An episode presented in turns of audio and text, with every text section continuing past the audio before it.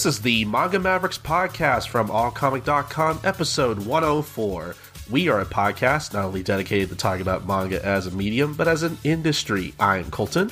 And I'm Ramayasha, and today we've got a beast of a podcast for you with an all-star lineup. We're talking Beastars by Paru Itagaki with the crew of Manga Machinations, Takazu, Dark Tate, returning guest Morgana Santilli, all join us for a nearly two-hour discussion of the first two volumes of Beastars where we dive in to the world building, themes, and characters of Paru Itagaki's masterpiece of a manga. It's a great conversation, and we're excited for you all to listen to it with some great folks we had on to discuss a fantastic series.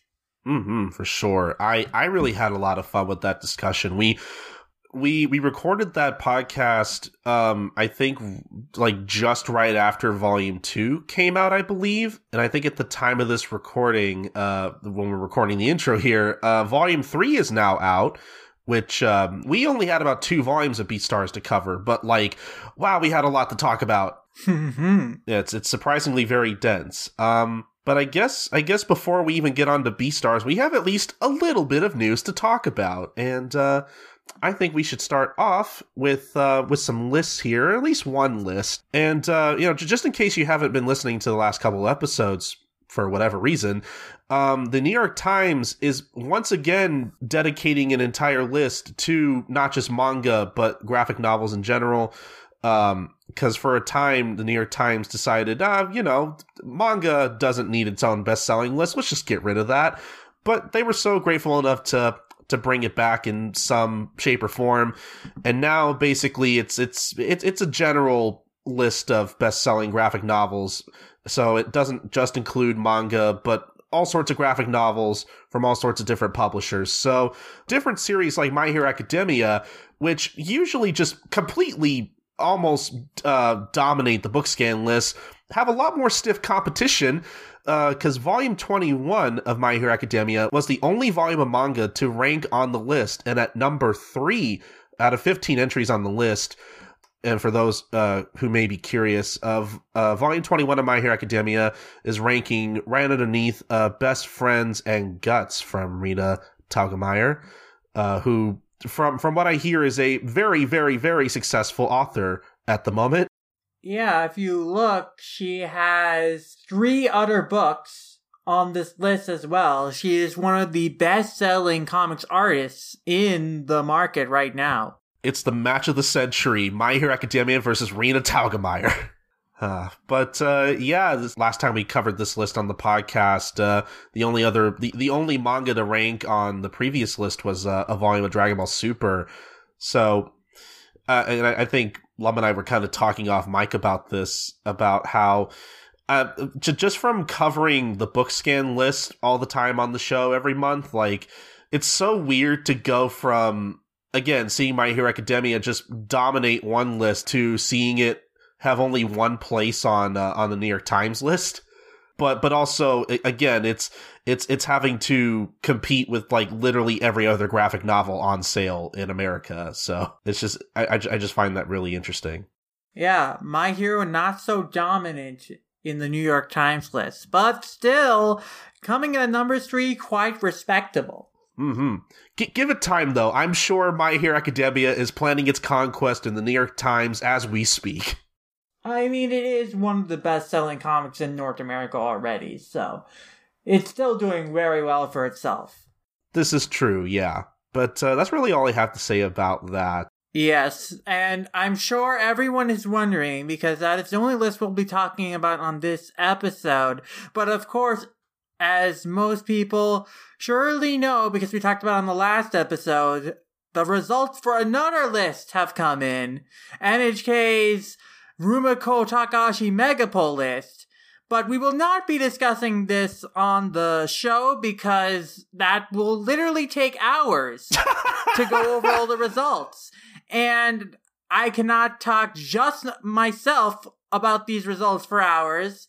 So there will be a dedicated episode on the list maybe not on this show specifically, but I will record a podcast with people to discuss the results of the Rumiko Takahashi Mega Polls. I already made several Twitter threads about it. Still plan to make a characters list that hasn't been made at the time of this recording, but there's a top 150 characters list. Very interesting. So yes, obviously that will be coming. You can count on old Lum Rameyasha to discuss all that Rumiko Takahashi goodness but we will not be talking about it on the Manga Mavericks podcast at this time. I just wanted to make sure everyone was clear in case you were wondering from last episode where I gave all that speculation what uh, my thoughts on the full list would be. I will say one thing though. Uh, I was right on the money that Kikyo was near the top 10 on the characters list. It seems in the interim results, she was in the top 10, but then she switched with Akane in the full results. So I was uncertain if Kikyo made it towards the top, but she did. So I was very happy to see that. I'm surprised you're not just going to dedicate an entire episode of the Lum Squad to it. It will be a special podcast. I don't know if specifically I'll label it as a Lum Squad episode I've been considering doing another series of podcasts more generally covering Rumiko Takahashi series, uh, in addition to Lum Squad.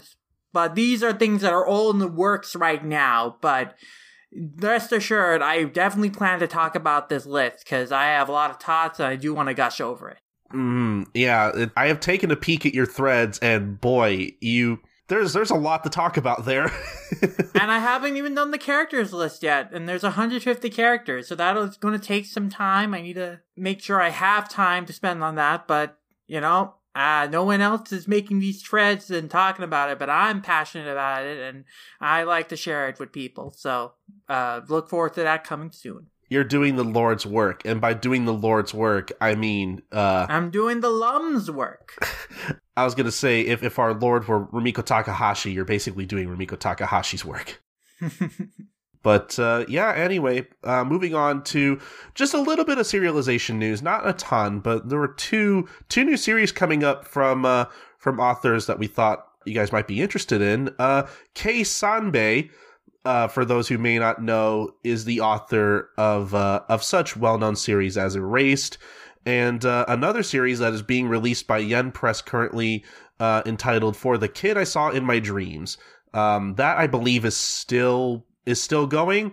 I was kind of double checking before we recorded the episode. As far as I could tell, I think it is still it's still being released um, in Japanese. I mean, it's still it's obviously being released in English. But I mean, if that series is still going, that's surprising to me because Kei Sanbe is once again doing another series uh, for Kodansha's Evening magazine in particular. Uh, it was announced in the 23rd issue of that magazine that Kei Sanbe is launching another new manga uh, entitled Mizu Tamari ni Ukabushima, or roughly translated to The Island Where Puddles Float. It's a pretty interesting sounding title.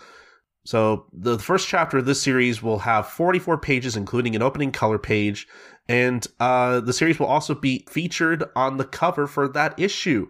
And uh, just to kind of read, uh, I guess, sort of the, uh, the the blurb that was included for the advertisement in the 23rd issue, uh, we struggle to live because we have hope. We try our best to be happy because there is someone whom we should protect.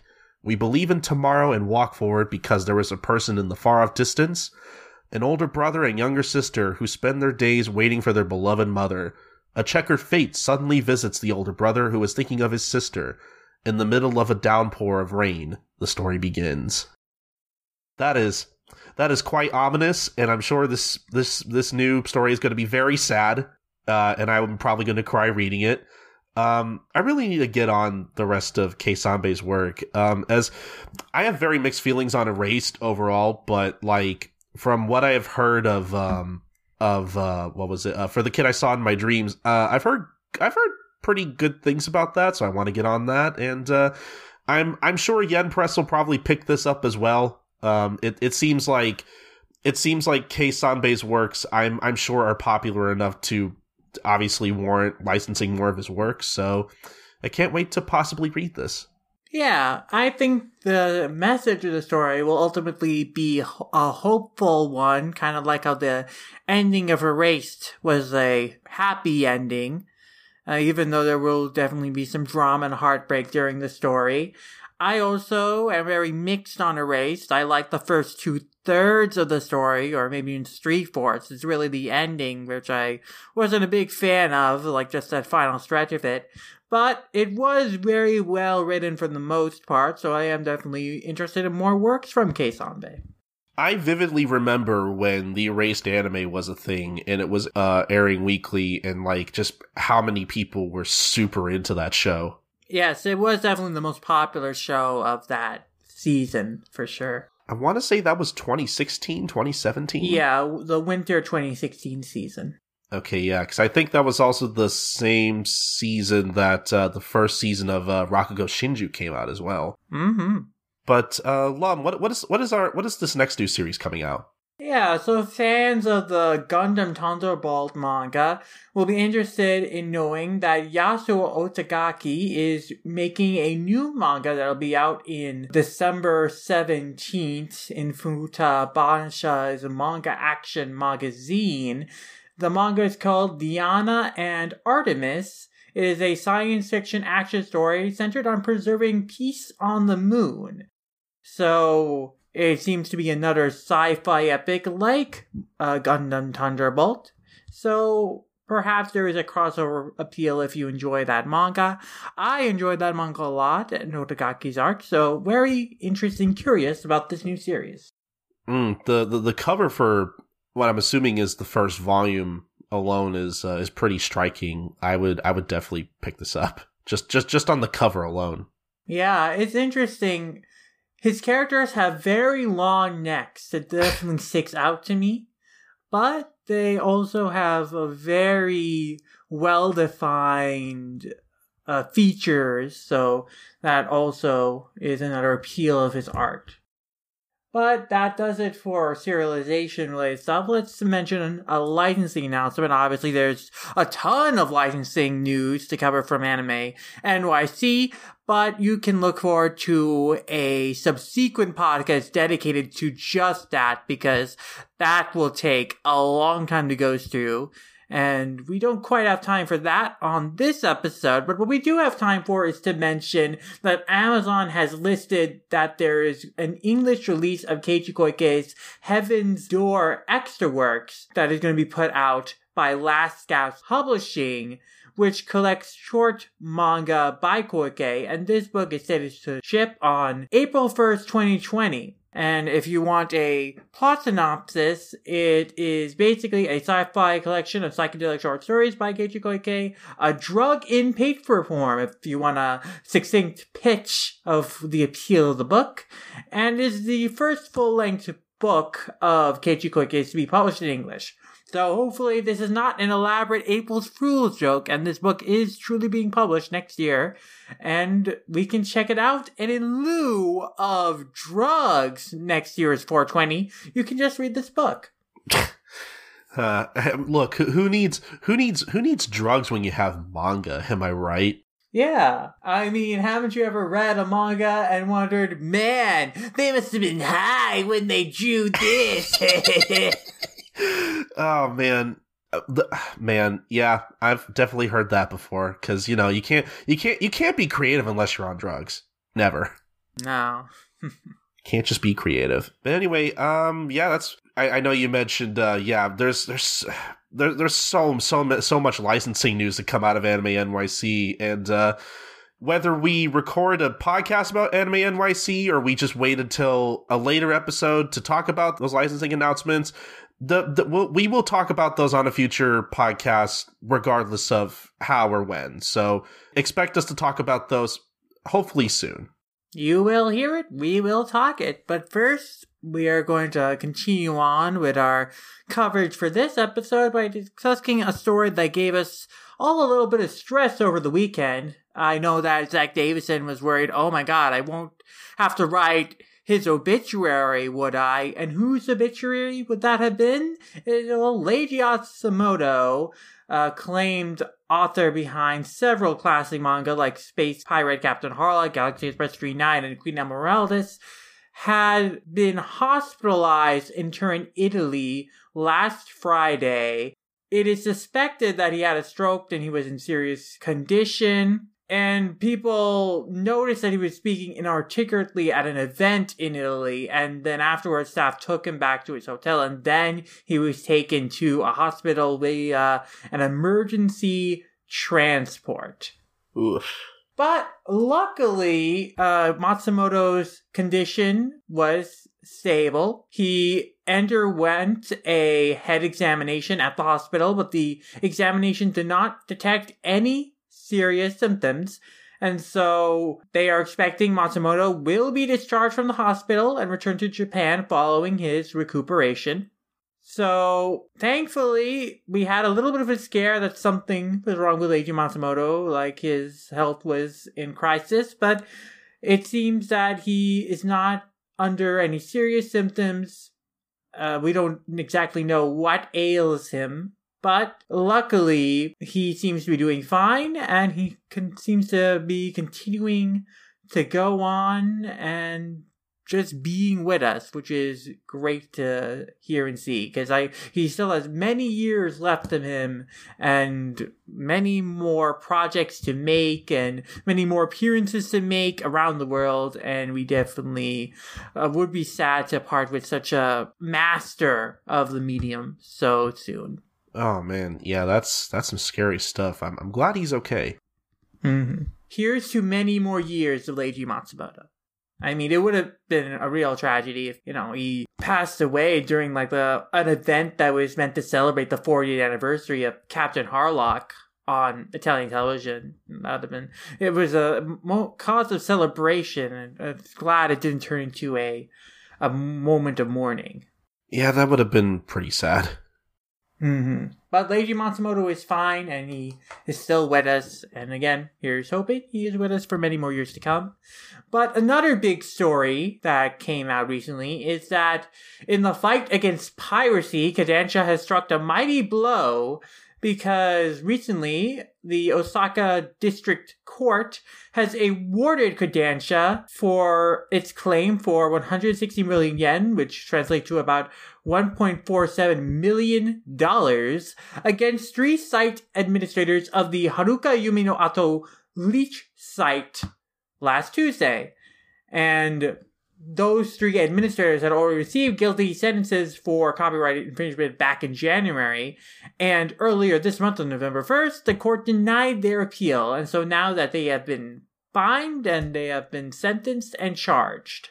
And uh, has earned a significant monetary retribution for their piracy crimes. So this is a, another good blow against those rotten pirates and a worthwhile piece of news to take note of. And the courts being harsh on the crime of piracy and uh, publishers continuing to fight the good fight. Mm-hmm. Yeah, this is this is a good thing for sure. And next we have some news on the other side of the shore here in North America. Let's talk about some convention news because ReedPop and Crunchyroll recently announced that they are partnering for next year's Crunchyroll Expo in San Jose. Crunchyroll Expo 2020 will basically be organized by ReedPop, like they haven't bought the convention outright necessarily, but they will be the organizer. And ReedPop, of course, is the organizer of New York Comic Con, Chicago Comic Entertainment Expo, PAX West, many, many high profile cons. So this is just pretty significant in terms of Crunchyroll Expo looking to expand, partnering with a seasoned organizer of fan conventions and events. And so it'll be very curious to see what this partnership will mean for Crunchyroll Expo 2020, which will run next year from September 4th through 6th. And tickets for next Crunchyroll Expo will go on sale on November 26th at 12 p.m. EST.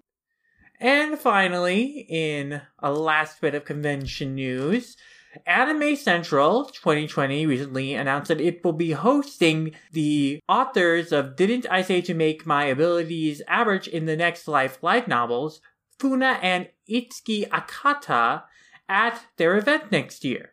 Funa is, of course, the novelist, the writer, and Itsuki Akata is the illustrator. Both of the people involved in making this light novel series will appear in Anime Central 2020.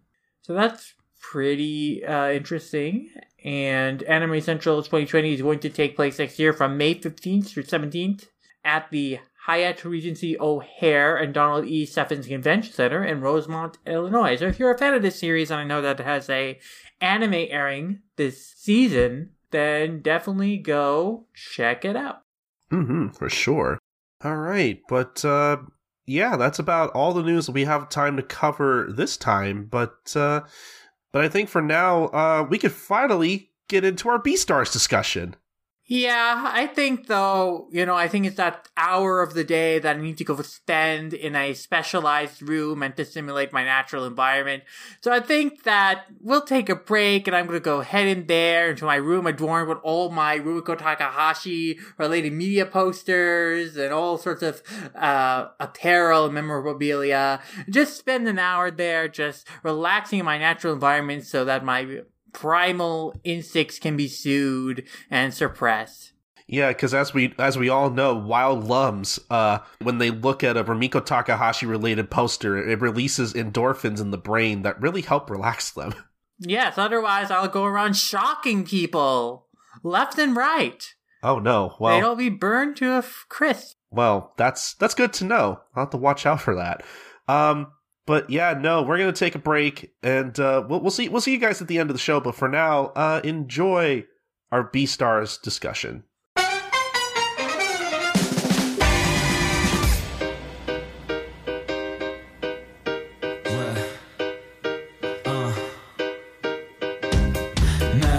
the last time 無理でも楽性 free.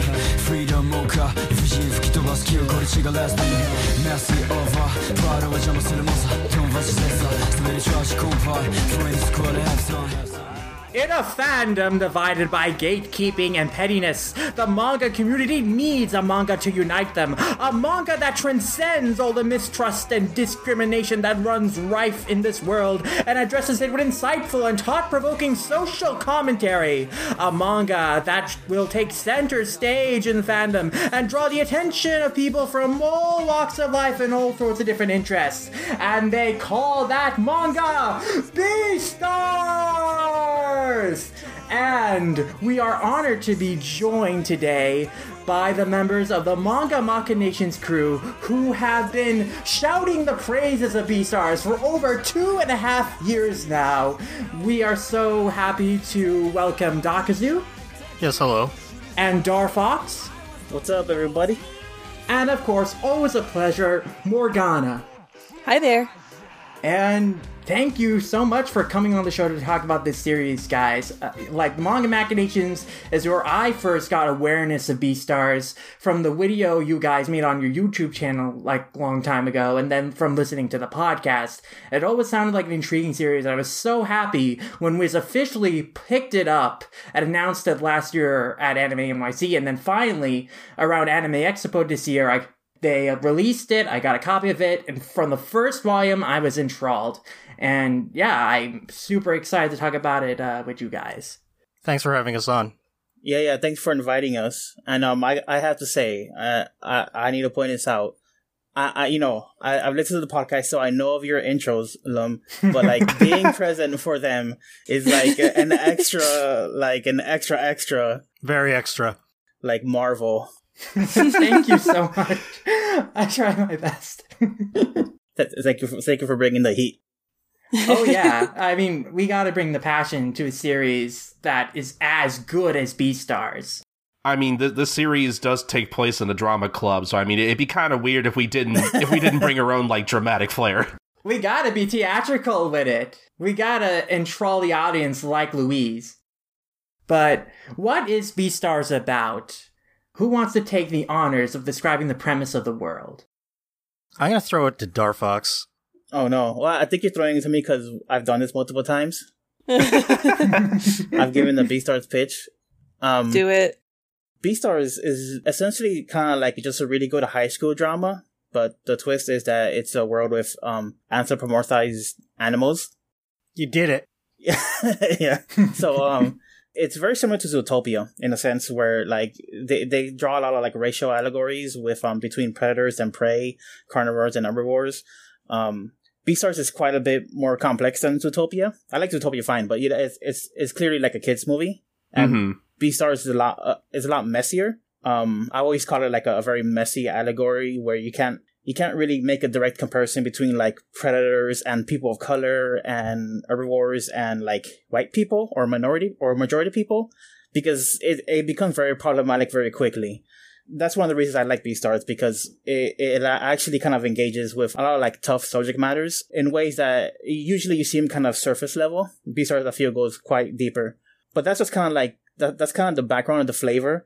R- really, like the, the core of the story is um Legoshi, who's like this kind of quiet gray wolf man, and he's a gray wolf, so he's really tall and kind of intimidating. But he's he's kind of like a I want to say timid person, but he's a very gentle person, and it's about him kind of navigating the the very perilous world where people expect him to act certain ways and um both on both you know both sides of the spectrum you know herbivores expect him to act certain way his carnivore um peers expect him to act certain ways and he doesn't really quite fit in any of these modes and he's kind of just like trying to create his own happiness and you know protect the people around him when terrible things happen He's a good boy. We love Legoshi. Very good wolf boy. Very good wolf boy. I also mentioned that uh, Beastars is running in Weekly Shonen Champion and it's done by Paru Itagaki, who uh, recently revealed that she is the daughter of Keisuke Itagaki, creator of Baki and all those other that long running series. Which is crazy and awesome.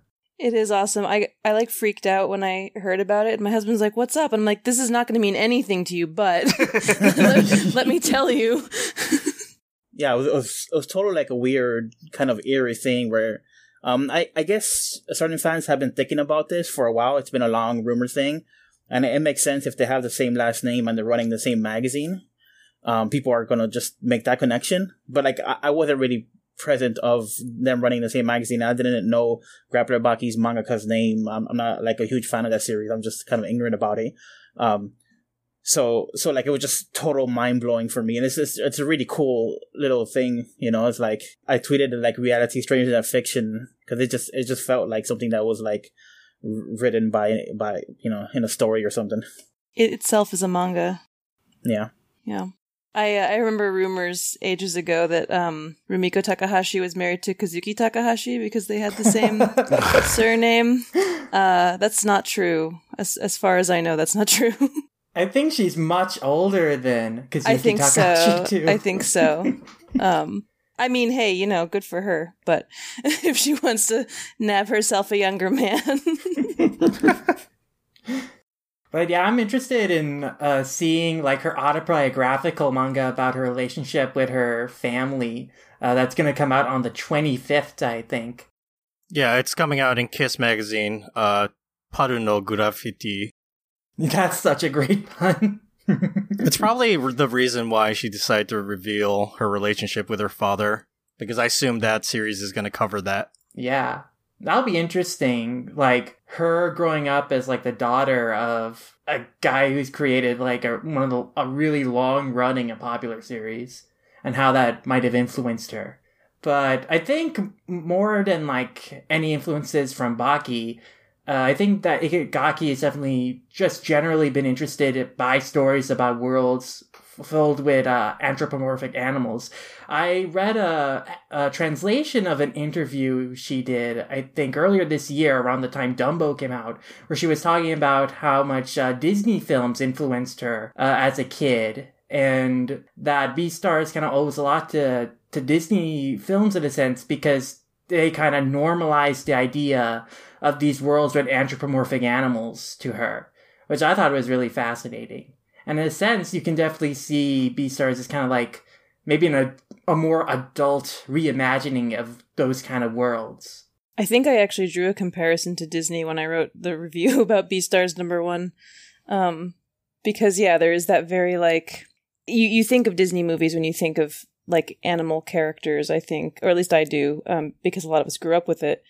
Um, you know, there are so many jokes about how Robin Hood as a fox is like kind of a sexual awakening for for young girls. um, so it's really it is really interesting to note that that she had that influence because it it totally reads to me. Mm-hmm. And from uh, other interviews that I've kind of read, it seems that she she definitely had this idea of a world filled with anthropomorphic animals since she was young. And then in uh, 2013, while she was at university, she drew like a a one volume doujin called Beast Complex, which is kind of about like an adult version of Legoshi and Haru in their 20s, kind of navigating through their relationship. And that uh, got a lot of great reception and encouraged her to pursue a career as a manga artist. And then in early 2016, she made a Beast Complex like as a series and there that was a series of standalone chapters that kind of explored relationships between different types of animals in the society and that has not been brought over so i haven't really read it but i remember you describing it on manga magazine Zoo, and it sounded really fascinating especially like the story about the camel and the wolf and uh, it ends with like the camel giving one of his fingers to the wolf to eat because he finds her so attractive. So she's really fascinating with some really kind of interesting stuff between animals, like different dynamics and stuff. But apparently, like Itagaki's editor was interested in seeing her develop uh, this this world into like a more ongoing narrative focused on a centralized cast of characters, and from there she came up with the idea of Beastar, which was like the the honor from the series, where it's like uh, in in a world full of all this conflict this title is given to a person who is like a leader, someone to look up to, to unite people. And so that became kind of the team that uh, the Beastars, the Mollingus revolves around. Is like, this is a series that is exploring ideas of that diversity and discrimination and conflict between different groups of people. And then the, the ideal of the Beastar is someone who can unite people together which I think is like a really fascinating team. And uh, I'm curious to see how that develops through the course of the series. Uh, and is there anything you guys want to like add on to that in terms of like Paru Itagaki's background and like her inspirations uh, on Beastars? I do recall hearing her say something along the lines that like she's always been more interested in animals than humans. She she would always watch like nature documentary shows. So like I I just think that it, it extra emphasis on the fact that like she just has this connection to like animals and it almost feels like not to be dramatic but I almost feel like she was like born to to write this series right Well, and like I I would say that I don't generally um you know, I'm not generally attracted to things that are about animals, not because I don't like them, um, but like I don't think of myself as like, ah, yes, I'm totally interested in this book about humanoid animals. But you guys talked at Beastars so much, uh, Dakazu and Darfox, that I was like, all right, well, I get, you know, I get this free advance copy. Uh, I'll read it. And I was really, uh, impressed with it and, and really, you know, I, am surprised how much I'm enjoying it, considering I don't think it would be the type of thing I'd like normally. Um, but for some reason, she's got a really good handle on how to make the subject matter, and and maybe it's because it's it's bringing in all these other, um, you know, the social commentary and and all these other things. Um, but I am really invested in these characters, which I don't know that I would have been if the story wasn't as strong. Yeah, I, I want to emphasize. I mentioned earlier that it's basically just a high school drama. Um, but by that I mean that this is probably the the best high school drama I've ever read. Um, the the, the characters um are believable. Um, they they're, they're not one dimensional. Um, even characters who at first appear as villains, you realize they're not really villains. They just they just might be shitheads or maybe just like they might have a one track mind, but they're their own person. They they have their own complex past and like it, it, it really does a good job of not painting anybody in a corner and everybody has their own struggles and their own um you know they've had to deal, deal with their own prejudices. And regardless whether it's you know animals or not like i i feel that that's like it's it's really well done. I guess is what i'm saying. And, and and it makes sense to me that that you enjoy it even though that you're not really interested in kind of like the whole like animal human like thing. It's it's it's just a really good story and and has like really really good characters. Yeah there are no really flat characters. It's very um i mean like not to not to get too in depth in the characters themselves because again we don't want to spoil anybody but like you know certain characters come across like oh yeah like they're set up to be a villain almost or you're like you expect like I expected Louis to be a little bit more um like antagonistic, but he is kind of just complicated. At least so far in the in the two volumes I've read.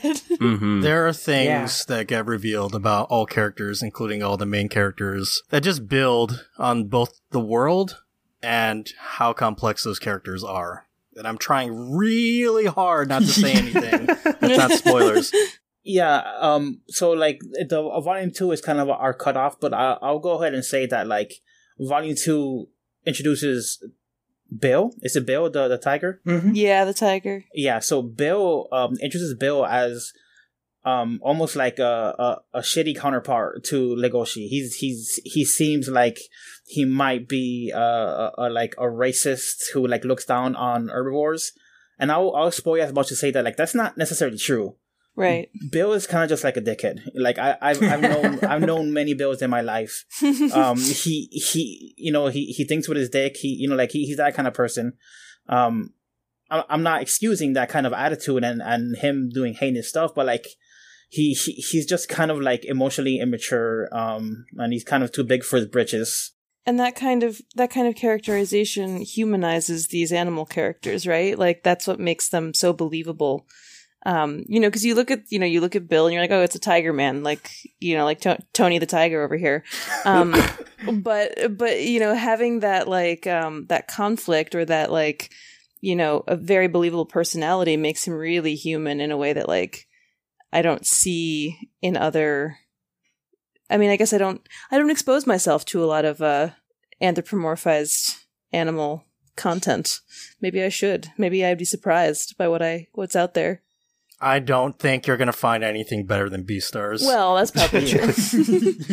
but I might find good things. Well, while, while we're while we're talking about uh, Bill in particular, uh, one, one moment that really like stood out to me, uh, and one line of dialogue in particular that really I think kind of encapsulates like the the themes of Beastars and like what it's trying to explore. Um, I don't know, just just some, something about the part where uh, Bill's talking to Louis about Legoshi and how like Legoshi he does he doesn't act like how a carnivore should and all that and how he says like oh well I'm glad I was born a tiger and all I could think was huh your uh, your privilege is showing there buddy. Uh, Right.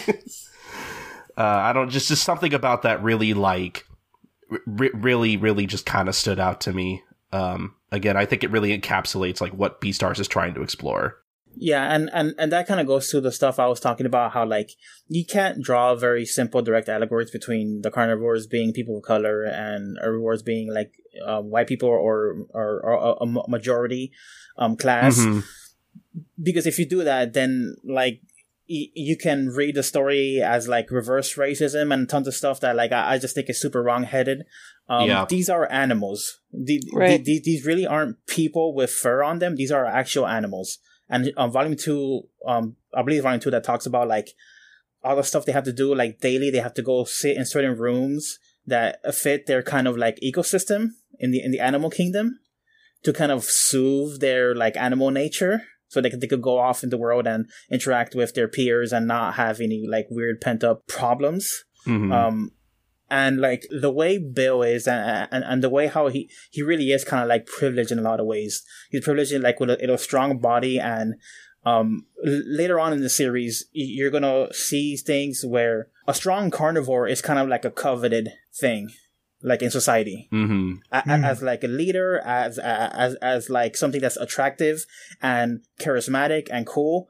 So like th- th- there is a lot of like privilege or or something that you could read like privilege in something like like being a tiger. But at the same time, there's tons of discrimination. You know, like they're also feared and they're also like not trusted in certain like social situations and stuff. In the same way that like uh, you know a minority might not be trusted um, you know, in a store, you know, like people might watch a black person walking through the store and stuff like that. All that kind of stuff happens to like people like Bill a lot, right? So it's, it's, it's a lot more complex than just like a very simple, um, analogy. And it, it- you kind of just have to, in my opinion, you kind of have to just take a lot of these interactions and a lot of these like, um, character moments on their own, right? Mhm. Because they're all unique.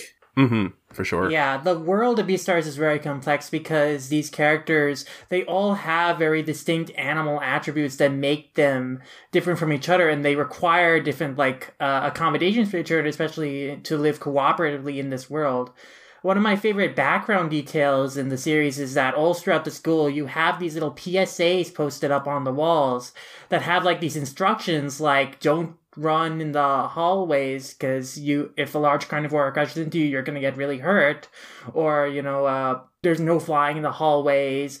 Large animals need to help out clean up like these large mats after school like there's all these little bit of world building details Itagaki slips into the background that kind of give you a sense that there is a lot of different of accommodations needed in order for all these different types of animal people to, you know, exist in the society and and not get in each other's way or like accidentally hurt each other even because uh, you know, because characters like Legoshi and Bill are so strong, they could very easily hurt like smaller characters. So that's like a, a really interesting, very complicated dynamic that I think definitely prevents Beastars from being like direct uh allegory to anything with a hu- with like a like explicit uh, uh, conflicts in the real world, but they it is still very interesting social commentary with lessons we can apply to uh, real world situations, and, and, it's definitely inspired by uh, real world forms of discrimination too, which I find very fascinating. Yeah, definitely. Um, we actually at one point we we asked Paru Itagaki um through Tumblr I think it was Dakazu.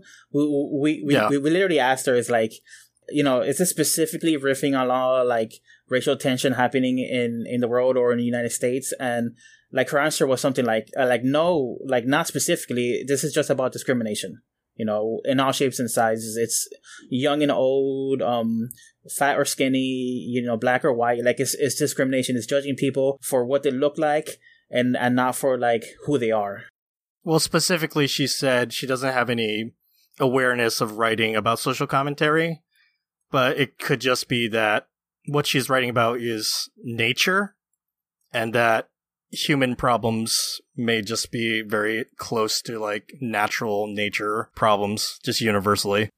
I definitely get the sense she's interested in exploring like human nature through the relationships of these animals as like metaphors for the conflicts between people make between different groups, like the otherizing of other people forming these uh, very specific forms of classes or identities and then discriminating against others who don't fit into that mold.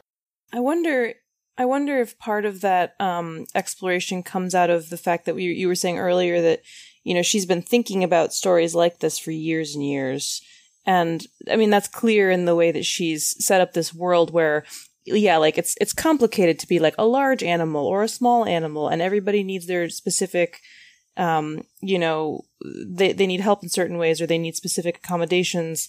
Um which honestly if i was writing a story about anthropomorphized animals I wouldn't even really think about like oh yeah, like the mouse person probably needs help reaching something high up from the elephant person. You know, like it wouldn't even you know really occur to me but she's been living in this world mentally for so long that maybe some of this um this social commentary is just a matter of like she's created such a full world um, that she's inhabited mentally for so long that it makes sense to bring in these issues um, because that's how you know communities function. There's a lot of separating of tribes. There's a lot of conflict, and if you don't have conflict, you don't have an interesting story, right? Like there needs to be something there.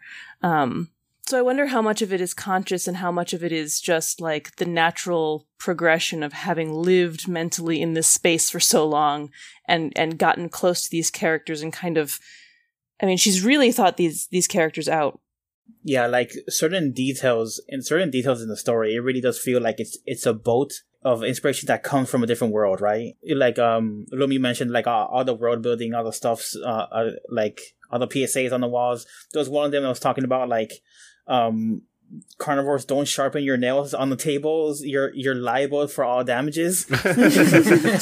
Because you know, like a, a, a big cat, eh, he, they're gonna have the impulse to just sharpen their nails on wood near them, and they're like, "Oh wait, I just literally just tore apart my desk." Uh, what now? Well, you're it's gonna come out of your freaking tuition or, or whatever it is. Um, stuff like that, and and I've also seen one that was like you know small bodied animals you know, stick to the walls to minimize like you know tragedies of them getting trampled. But like imagine like like it already takes them a while to get places you know but and but now they have to like actually walk along the walls which is like the most indirect way to get across a room. Like the, the, the like life must be really hard for the small animals. And that's i'll spoil you as much as say like that's something that has been um explored too much in what i've read of Beastars um, but it, it is mentioned a lot, you know, like, um, it, it's, it's kind of frequent for big animals, um, or big bodied animals to, you know, taxi, um, small bodied animals around.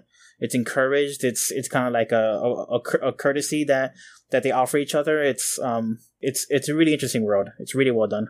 Yeah. I mean, can you imagine being like, you know, tiny, like a mouse or a rabbit, and you like have to make it to class before the bell and like i mean may- maybe a rabbit can make it but like if you're small it's gonna be hard marsupial or Yeah. something yeah right you have to constantly be mindful of other larger animals like invading your space so that you don't accidentally get hurt.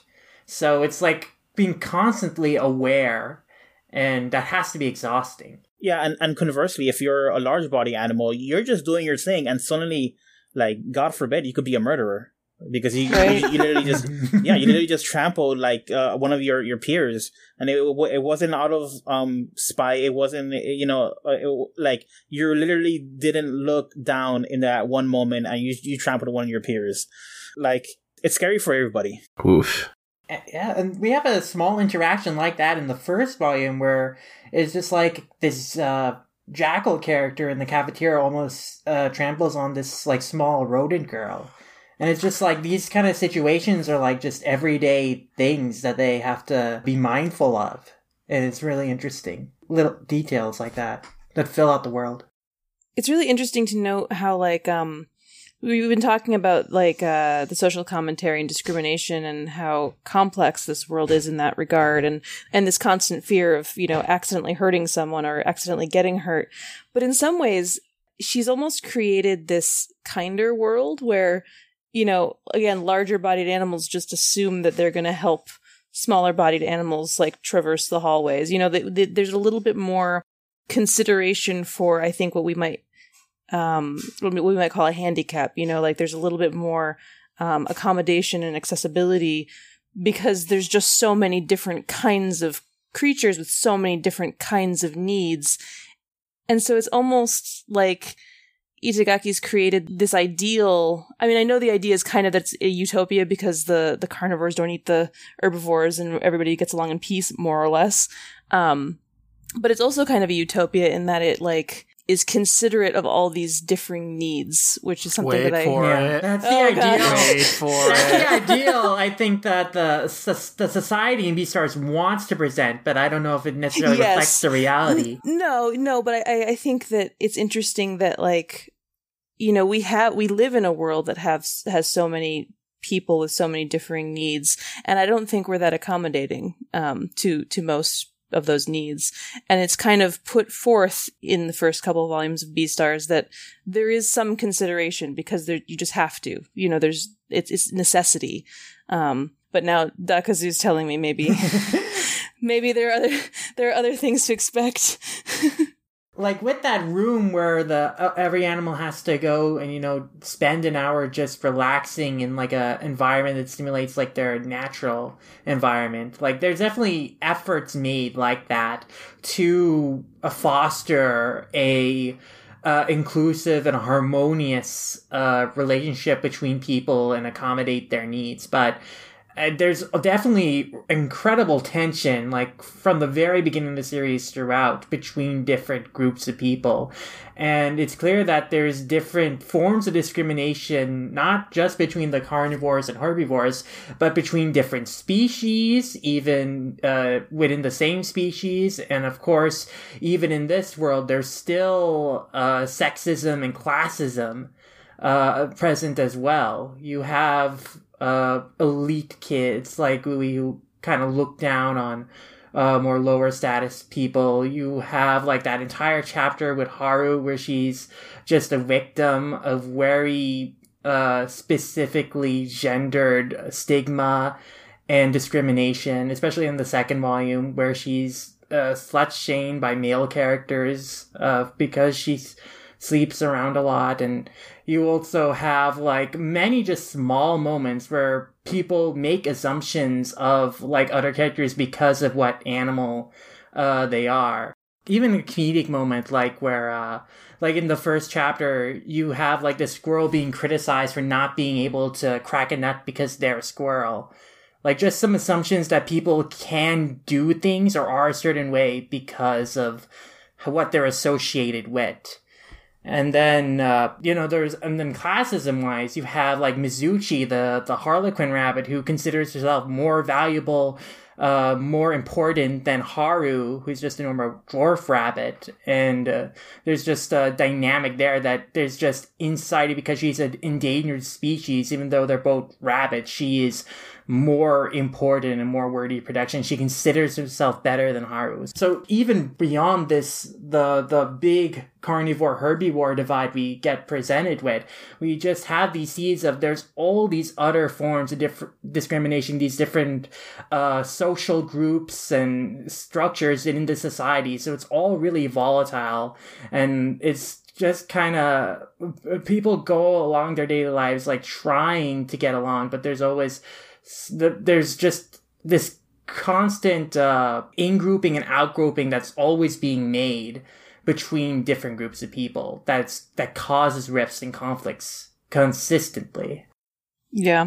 Uh, you talk about haru and her um, her sexual exploits and i find that really fascinating um, this concept that she you know she's a rabbit so therefore she's sexually voracious which is a funny stereotype, you know, if you know anything about rabbits and breeding, but also um, the fact that she she is indiscriminate in terms of who she sleeps with, um, like their species. I mean, they're you know whether they're a carnivore or an herbivore, and I find that really fascinating because you know, growing up, I always really liked animals and and, and like Paru Itagaki, watched a lot of uh, Animal Planet, you know, documentaries on animals and things like that. And animal mating practices are also different. And what animals can mate together is very complicated, and what um, what animals can pr- reproduce is are very different. And I don't know if they're ever going to get into this, but I'm very curious about what like protected sex looks like. Like, do two animals who can't possibly have a child together have to worry about getting pregnant? Do Wait you know oh everything. Okay i'm just gonna i'm just gonna i don't know. I have to wait and just read because i'm very curious about about that because like you know uh in theory certain animals shouldn't be able to mate at all. And i'm wondering if that's just a very like a, a very human aspect of of this world is that reproduction works differently interspecies like relationships um become like a major part of the series and the difficulties and stigmas that it faces in society. And and like I, I i guess yeah like wait for it but also be excited that like this series thinks of all those things. This I was series say, um complete, continues to grow. It, it doesn't I, re- I, yeah go ahead. I, I can't believe it's answering that question for me. Like it's such a specific question that I feel like uh, you know, most people wouldn't really think or care about, but I'm sitting here like, so how do a wolf and a rabbit even attempt this? Like she's very small. I don't I don't I don't think this is possible. Isn't there a, like an extra it's not a chapter, but you know how in the end of the volumes um they, they have she like part of the guy not talks yet, about Dar, not yet. Right. Yeah. I know what you're talking about. Not yet. Okay. Yeah. Th- Okay. There's some there's some explicit detail given. Oh, good. Eventually, I'm so excited. to, to, to, to the point there's a couple of like really explicit stuff that happens in this manga, like sexually. Um, and I'm I'm really I'm, I'm really cu- curious to see like how that's like I I, I don't I don't think will Viz will censor that, but like.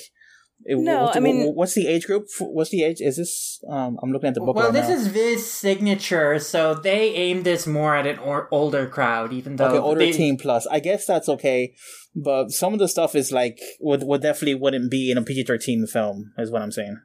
I think, I mean, my personal feelings about age ratings on manga is like, well, if it's something that teenagers are actively going through, if it's something that reflects like a teenage experience, then to some degree, I think it's fine for an older teen to read it. I don't know how explicit this gets. I mean, if it's like, and, and there's a difference between like pornographic and like including sexual content. And that's like a different, that's a, that's a hard line to, Yeah, to I. I I I won't clarify any further because the scene I'm thinking about just like includes like three or four other things that haven't even been introduced. So like it it just like to even hint about it would be like spoilers. So um okay. No, don't I- say I- anything. Yeah, I, I- guess like like, most of this stuff, uh, I I just want to say that like one of the reasons why I like this book, um, you know, I've I've talked a lot about the characters and the world. It's it's, it's all good stuff, but but also just just like the way Paru Itagaki sets up these reveals, it's really impressive. Like it, it never rests on its laurels. It, it never just like it, it's always introducing new stuff that's like really surprising. Like man, like you're you're really going here with this. Like okay, like to the point where like sometimes the book feels like it changes genres. Yeah, um, it's you know, for the most part, it's ostensibly a story about Legoshi, but it seems to kind of, I don't know, explore a lot.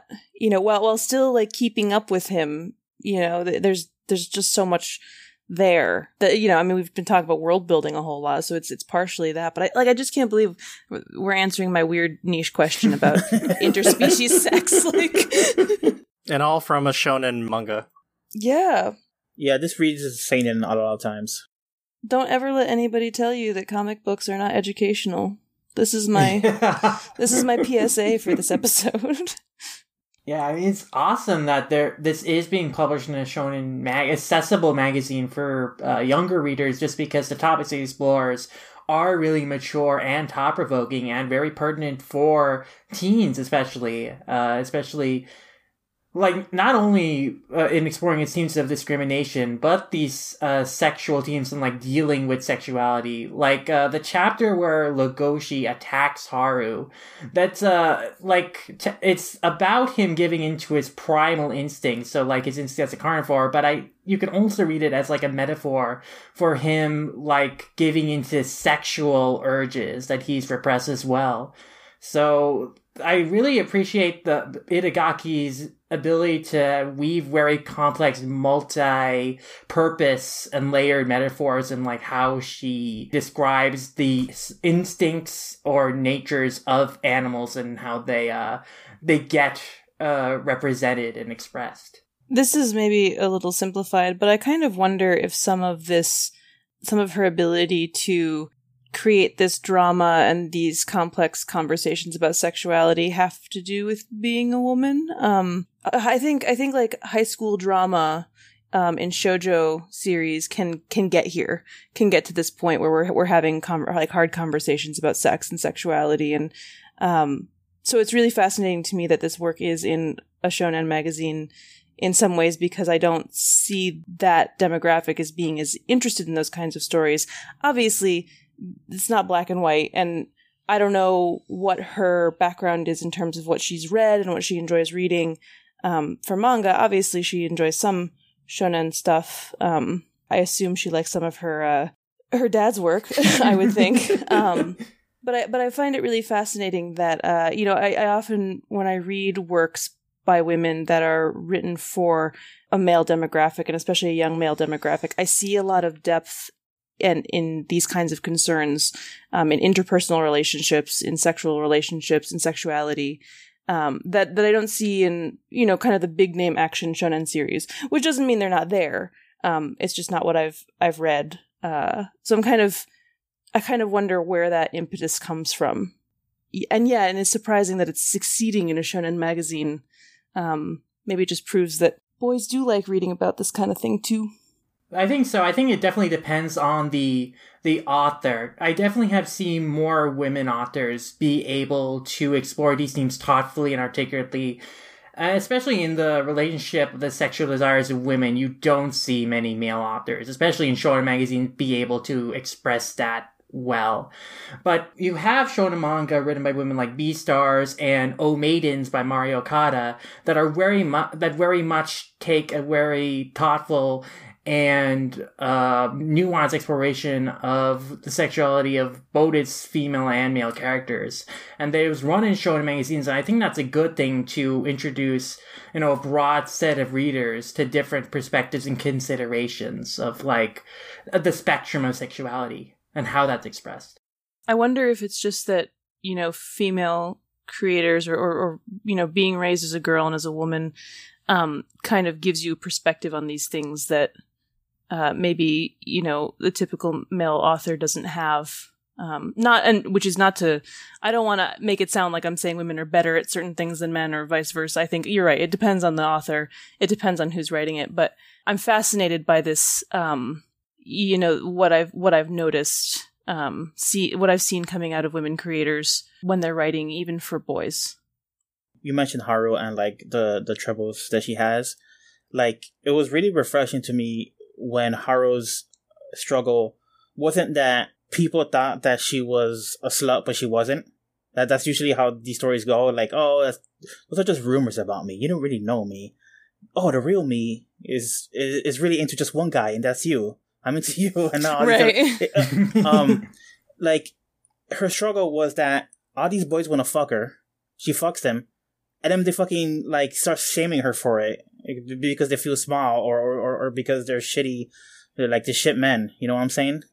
Well, because they, they feel threatened, right? Because she's not just theirs. You know, she owns her sexuality and uses it in a way that she wants to, and that's threatening and she she's very small she's very cute so like they instantly put her on a pedestal of like purity and like oh man like this is how girls need to be right but you know she's just a person yeah you have that disgusting moment in like the second volume where the male hurricane rabbit is like gloating about how he had sex with her and then like after the gazelle guy reveals that you know he's also had sex or he he takes a complete 180 and he calls himself like a, a victim that he was the one being used even though in the previous one we she had told like mizuchi straight out that he was the one who made a move on her and you know was after her. So it's like this completely unfair and sexist double standard.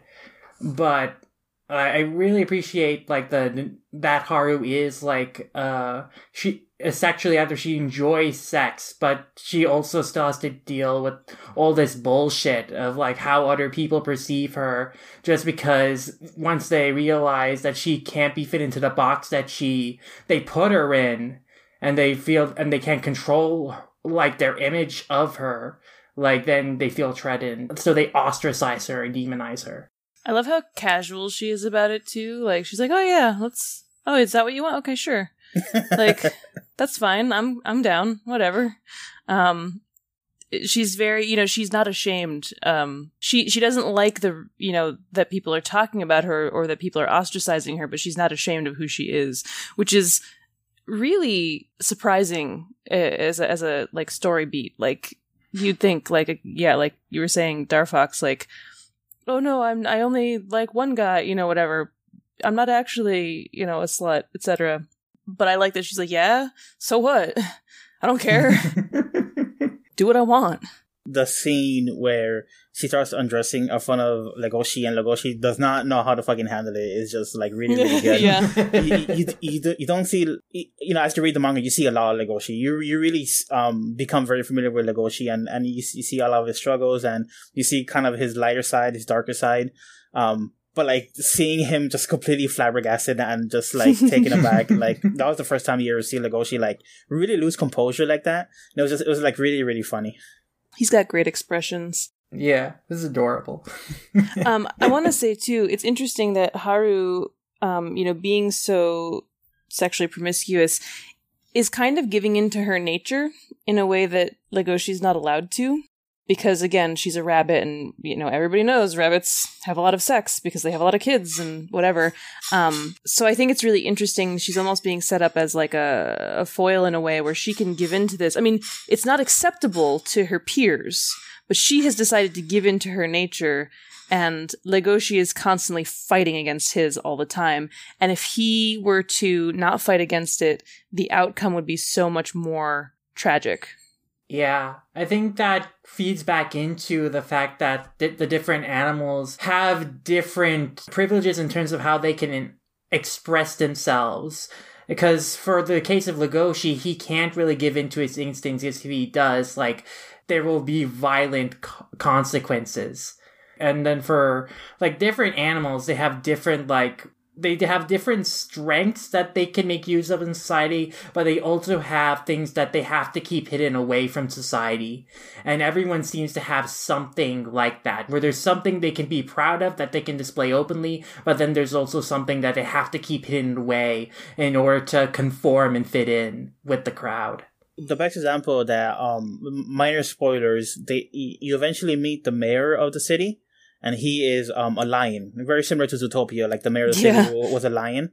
Um, but again, like Beastars is quite a bit more dark.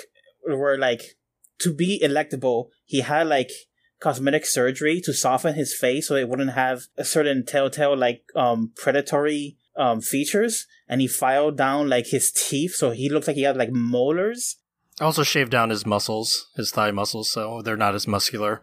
He he essentially kind of like mutilated himself a little bit to be the, the the leader to to like everybody because like you know his, his strength and his leadership is coveted but his kind of predatory nature um all of him is is kind of feared. And that's like one of the most fucked up things that like i read in beastars was just like um how he very naturally like like he got into politics so he must have known that was going to be an issue. You know like it's, it's almost like a foregone conclusion. If you're going to get into politics and you're a predator this is this is some of the stuff you do. Like you're playing the game. You're trying to get elected. You know it's it's it's really it's really wild. And that's an interesting allegory for you know how certain professions in the human world work too. Like if you if you know you're going into a certain you know career, there are things you have to do to appear a certain way. And I mean, the obvious careers to, to think about are like actor or model or singer.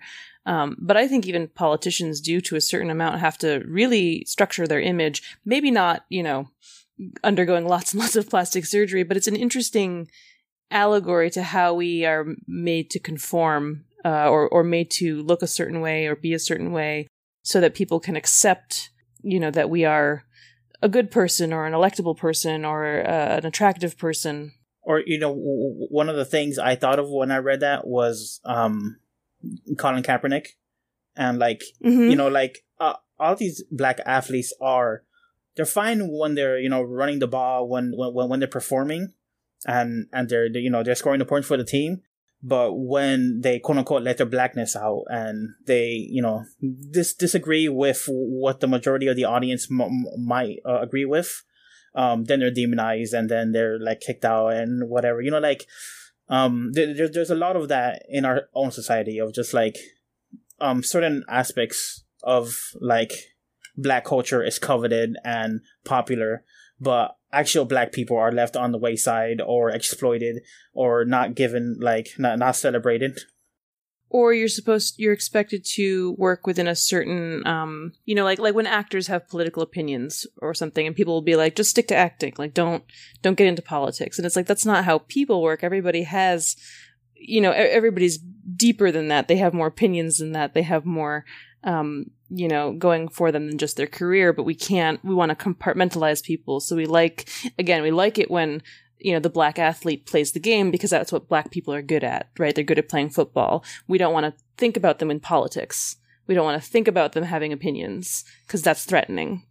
Um but yeah yeah and, I- and I, I you know i seriously doubt Paru Itagaki wrote that character with colin kaepernick in mind or No. whatever but like that, that that is one of the reasons why you know a story like this can be really good and, and really impactful is because like that's where my mind went and that's where i found like my truth for for that scene and for that character and and and there's a lot of that in Beastars where like so, so much of it like rings true to me um with my experiences and things that i observed um it's and I, I think other people see other things that i that i don't mm-hmm. It, it allows um more interpretation for certain of the for certain situations. Yeah, there's so much examples of discrimination people face daily. So series like Beastars does a really good job of like using uh, metaphor as a means to kind of highlight stuff that in reality we might not have really thought about because some things we see as acceptable or inevitable, but then it can make you think of things in a whole nother light and and kind of kind of peel back the layers of like why are the way things are and why do people have this reaction uh sociologically that they do uh, what is at the root of that and then how can we work to improve ourselves as a community and then be more accepting and understanding of other people and promote like social progress. Th- th- this is kind of a, a, side thing, but like um we, we mentioned how like the carnivores and the herbivores are very different and the carnivore um can very easily accidentally hurt an herbivore but we didn't kind of touch about uh, upon like the senses that a carnivore might have and how like easily it is for them to like evaluate somebody and see if they're in trouble. And of course that's coming from like their like predator instincts to see if if a prey is vulnerable or not and see you know which one of these am i more likely to catch in a herd and stuff like that.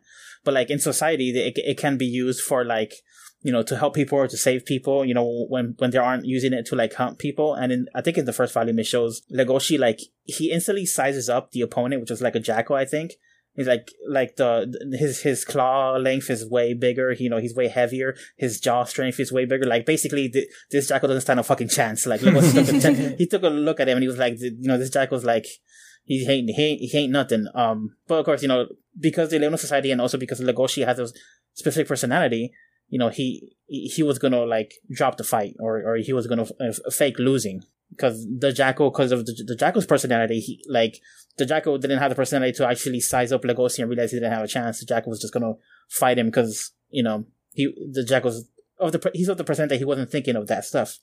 And even in that scene, there's that connects to um, Louis, who comes in and saves uh, Legoshi from that situation. But it also highlights how Louis looks down on Legoshi for what he did. Yeah, like you're you're a predator and you should you know, you should be proud of being a predator and it's almost like uh Louis or, or Louis, I can never I can never decide how I pronounce his name. Um he he kind of almost not that he wants to be a predator, but he wants to be like on equal footing with predators and he's so critical of Legoshi for being gentle and, and not wanting to fight and, and acting, you know, not like a predator.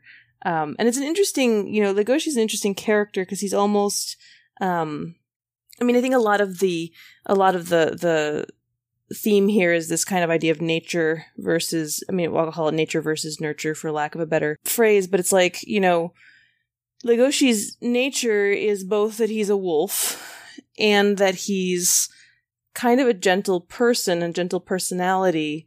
Um, but how much of that gentle personality is innate and how much of that is because of his upbringing? Do we do we get his upbringing? Is this something that's Wait for up? it. oh my god.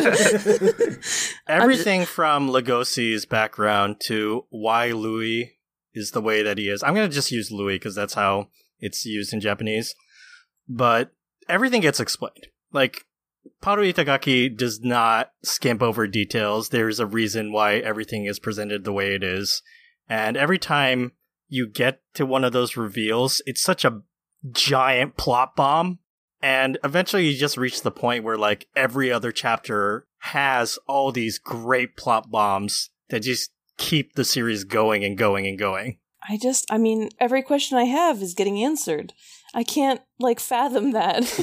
and there's so much good foreshadowing too. Like in terms of Louis' situation, uh, there's like a telling line of dialogue when he's like collapsed on the floor because of painkillers and stuff, and he's like lamenting the fragility of the body, and he like thinks to himself like his body wasn't designed to do such strenuous activity, and he kind of has this thought to himself that he he was built as like food for carnivorous capture and. And I know uh, from listening to the manga from uh, your podcast before, I know some spoilers of like Louis origins, but like that's just kind of a a nice seed of like the resentment he has towards large carnivores like Legoshi and why he's so frustrated that Legoshi doesn't act in the way that he he thinks carnivores, large carnivores should, should and would act, and also why he is so determined to prove himself as a strong person, as a leader, as someone who can take that honor of being the next Beastar and be like a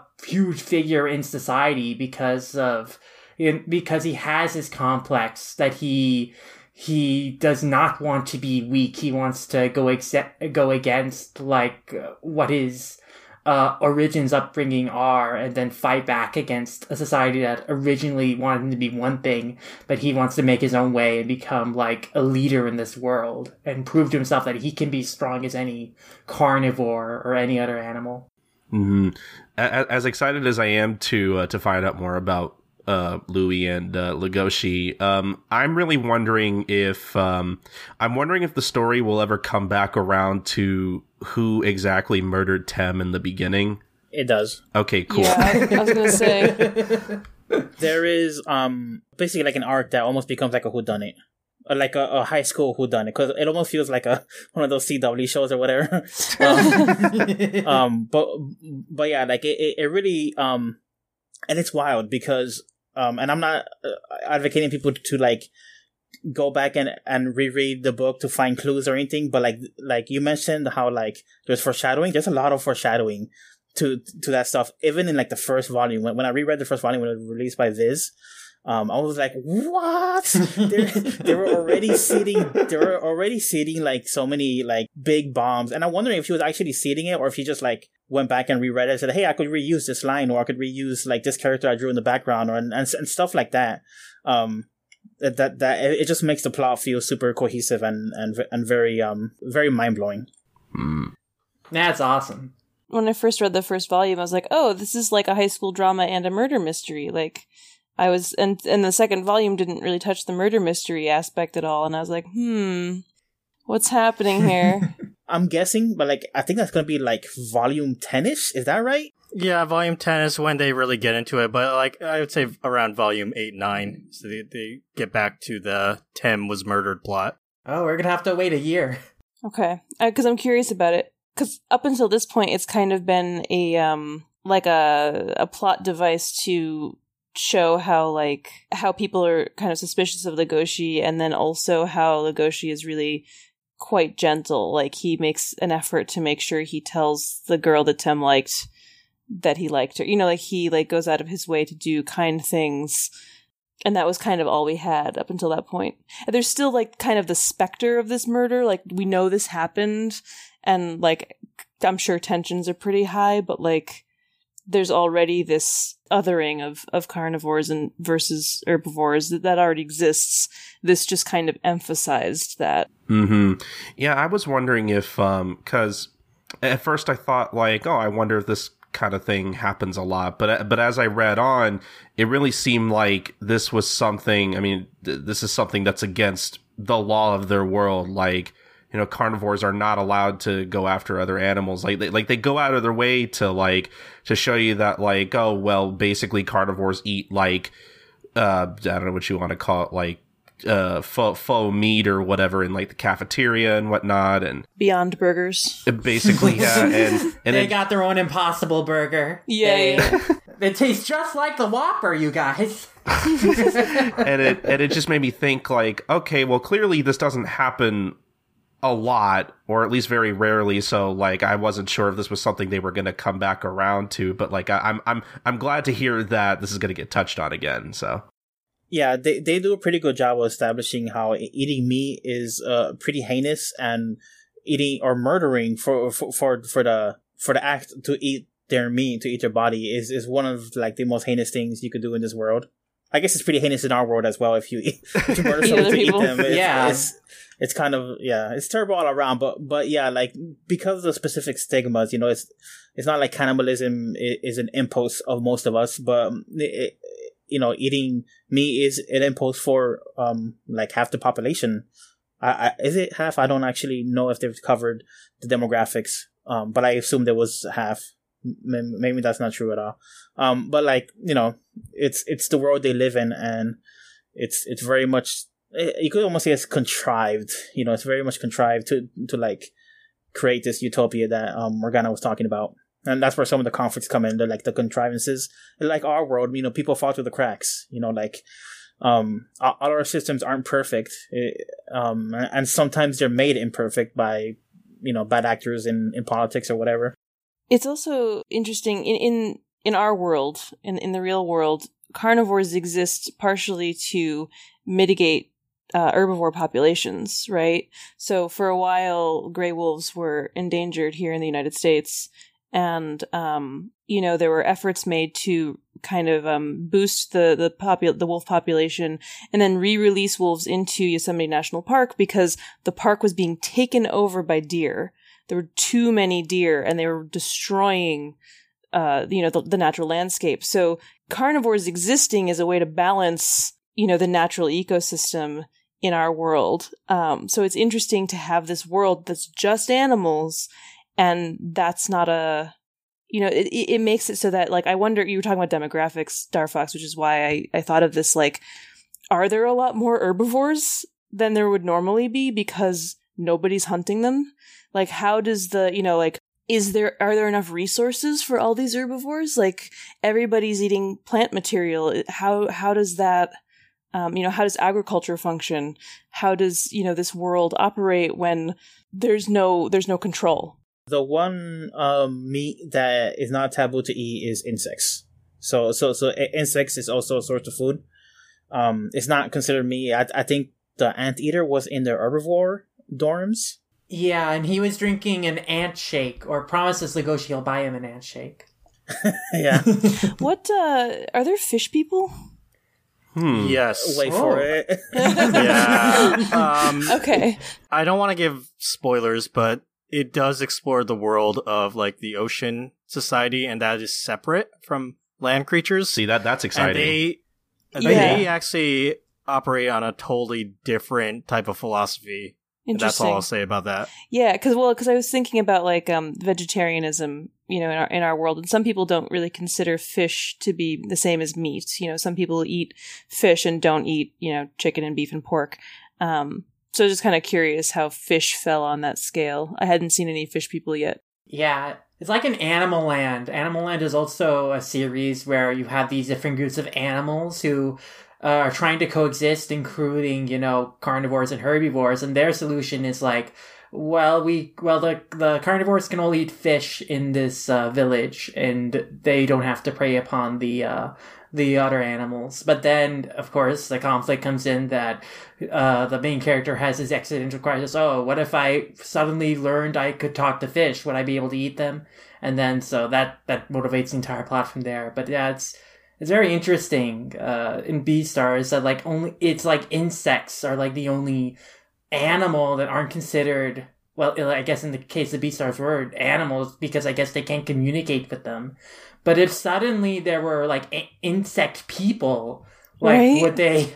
What would they do then? What would ha- like the carnivores really would just have to rely only on uh, plant based things? But like, would they be able to do that?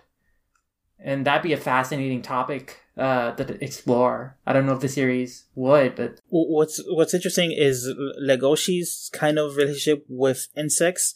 He he actually has like a pretty deep connection with, with insects. So um he he's a, a little bit more complicated. I, I guess that's true for most things about Legoshi, but um hi- him and, and insects is, is a little more complicated than most of his peers. You know you know they, they don't care like they, they just eat whatever. It's really interesting how mindful he is when he's supposed to be like by nature the one of the least mindful animals. But yeah, I'm really curious to see like a an ant person or like a mosquito person. I'm I'm really I'm really interested in seeing if uh, i- i- if they if they happen to if they happen upon uh, this magical creature known as a human, and then they just start Yeah. eating humans. Oh yeah, that, that would be such a, a nightmare reveal. Uh, all all your fake burgers have been made out of man meat. the the world of Beastars takes place in a post apocalyptic world where humans died out and animals became uh, uh, be, uh started reigning supreme. Hey, you know what? They can have me. I don't. Yeah. I'm not. whatever. Wolves inherit the earth.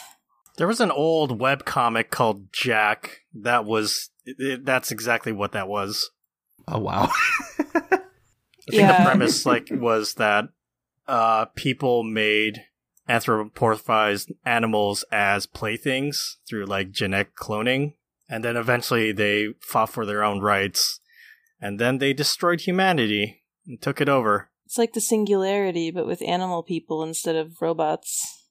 I don't know. I think I might prefer the animal people. I think I'm okay. well, it's like um, it's like the island of Doctor Moreau. Like he created all these human animal hybrids, and then they killed him and destroyed the island. I mean, I'm here for it. Let let you know. I when I die, I just want to like rot and let my body go into the earth. So I'm I'm pretty into the idea of like letting the animals pick me apart when I'm gone. Uh, instead of donating my body to science, I'll just donate it to the animal people. mm-hmm. I'm I'm here for it. It's fine. I'm not using the body anymore after that point. That is a really fascinating subject. It's like, how did these animal characters, how did they become like human like in form? Like all sorts of different animals too. Like, what was the evolutionary process for them like? I think that's like something I'd be interested in seeing this, the series explore. They um r- they, they don't reference that as far as I know, but they reference like a whole history um in their world. It's not it's not just like again, it's not just human with fur. So it's not like kangaroo Hitler like you know it tries to take over the world or whatever. It's it's they have their own world and their own wars. So so there is like racial tension and and and like tensions from like past wars and stuff. Mm. So so um they get into not necessarily like the the genetics or or the the biology of of how they were created, but kind of how the society came to be. Mm-hmm. And I believe I remember you guys uh, once mentioned that uh, they explore like how dogs were like bred from wolves in the world of Beastars. Yes, So- dogs were literally created in in this world by by like the society. Like they, they're, I mean- they're, they're we- right, but like it's not like hu- it it wasn't humans doing it; it was other animals doing it. right, so. right. Wow. Uh, Yeah. Either way, it's kind of messed up. yeah, but- it's some weird eugenic shit. yeah, yeah, yeah. Wow, it's brought I- up in this really kind of touching backstory between Legoshi and his best friend Jack. Oh yeah, I remember Jack in the beginning. Yeah, because like I hadn't even thought about that. Like, yeah, dogs are not. um I don't want to say they're not natural, but they they they kind of developed because of their interactions with humans. That's really interesting. And we we talked about like animals that are um kind of against their nature. Jack is like a character that is totally just a a dog, like and, and, like he, he is really the best friend. He he is like Yeah, such a good guy. Um, and you're gonna see a lot more of Jack. That he he worries so much for Legoshi, um, because because you know I, he? Yeah go ahead. I was gonna say, isn't he like a golden retriever too? He's like Yeah. the Yes. he's like the dog. Yeah, yeah, a- and and um, I, I think that there have been comments in like the the first volume or or, or the first two volumes where, where like they say something about him where he's like the Jax always has to be so affable and and so like communicative to everybody. You know, it's like they get annoyed, but by how nice he is to everybody. Because because he's such a he's such a good boy. He's kind of like um, he's kind of like Mr. Peanut Butter from BoJack Horseman. yeah. Is there a um? I haven't seen any domesticated type cat people, just like big cats. No, yeah, we we only seen like yeah big cats like tigers and lions. Yeah, because I'm interested. I'm curious about that too. Because I mean, we call them domestic cats. They're not super domestic. Um, they've just kind of wandered into homes. Um, and and that's an interesting um specific personality type too. You know, like the dog is very friendly and happy and affable. Uh, and a cat, I think, it has a certain there's a certain idea about how cats act um, that I'd like to see in this world. That's like kind of partway between being, you know, a tiger and then partway between being like, you know, a pet, somebody who, you know, a, a creature who is like dependent on others and wants to be around others but doesn't really want anybody to know they want to be around others because that's that's my cats Cats are the ultimate tsunderes. right I mean, pretty much, yeah.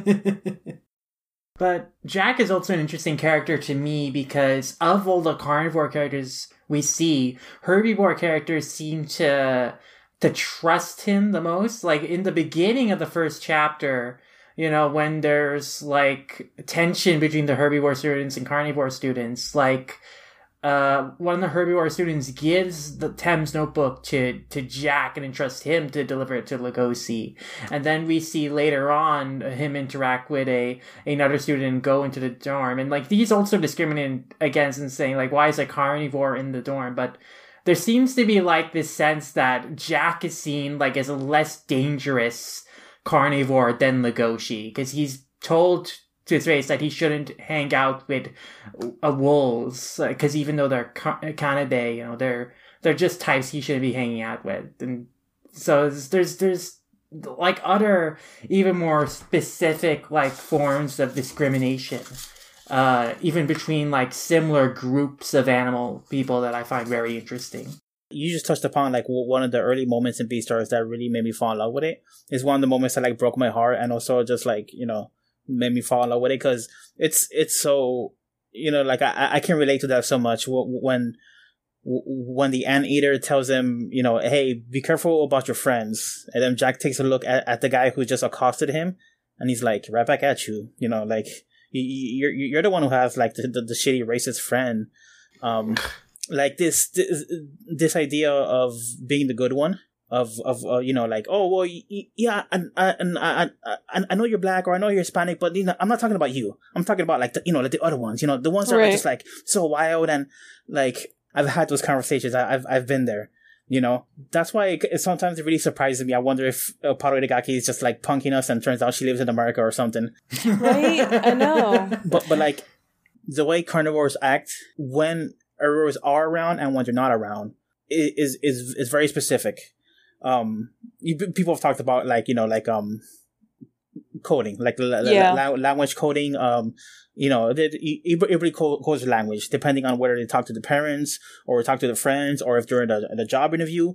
Um, you have different ways of speaking but you also have like just different ways of speaking, whether or not, you know, like maybe your white friends are around and your black friends are around. And the way this story represents it, um, I think in another story we're presented as duplicitous, as like, oh, look at these carnivores changing their, their attitude. Not, see, they're two-faced. But Beastars doesn't do that. It doesn't represent them as two-faced. It just, like, the, that's how it is. This is the world they live in. Uh, To a certain extent, like, they can only relax around when other carnivores are with them, you know?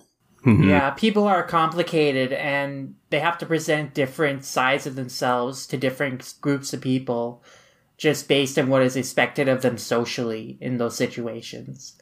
And so it's all about like presentability politics within society, especially uh, when applied to like people of color, minorities. You're expected to act a different. You're allowed to act a different way when you're with your own with your family or friend or p- friends of same race than like with maybe you're allowed to act in public.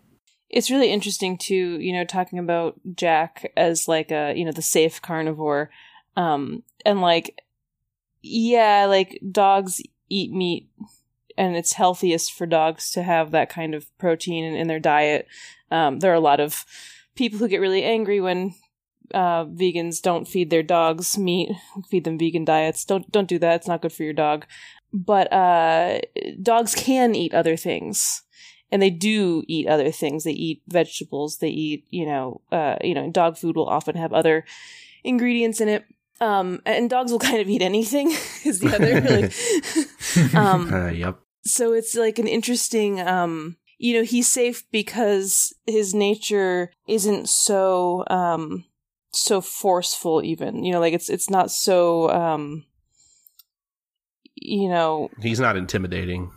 yeah like it's not it's not a huge part of what makes him run like he kind of yeah he's i mean he's wolf light you know like it's so funny i get so like amused when people talk about their dogs as like you know my my my wolf or whatever. I'm like honey your dog's an idiot.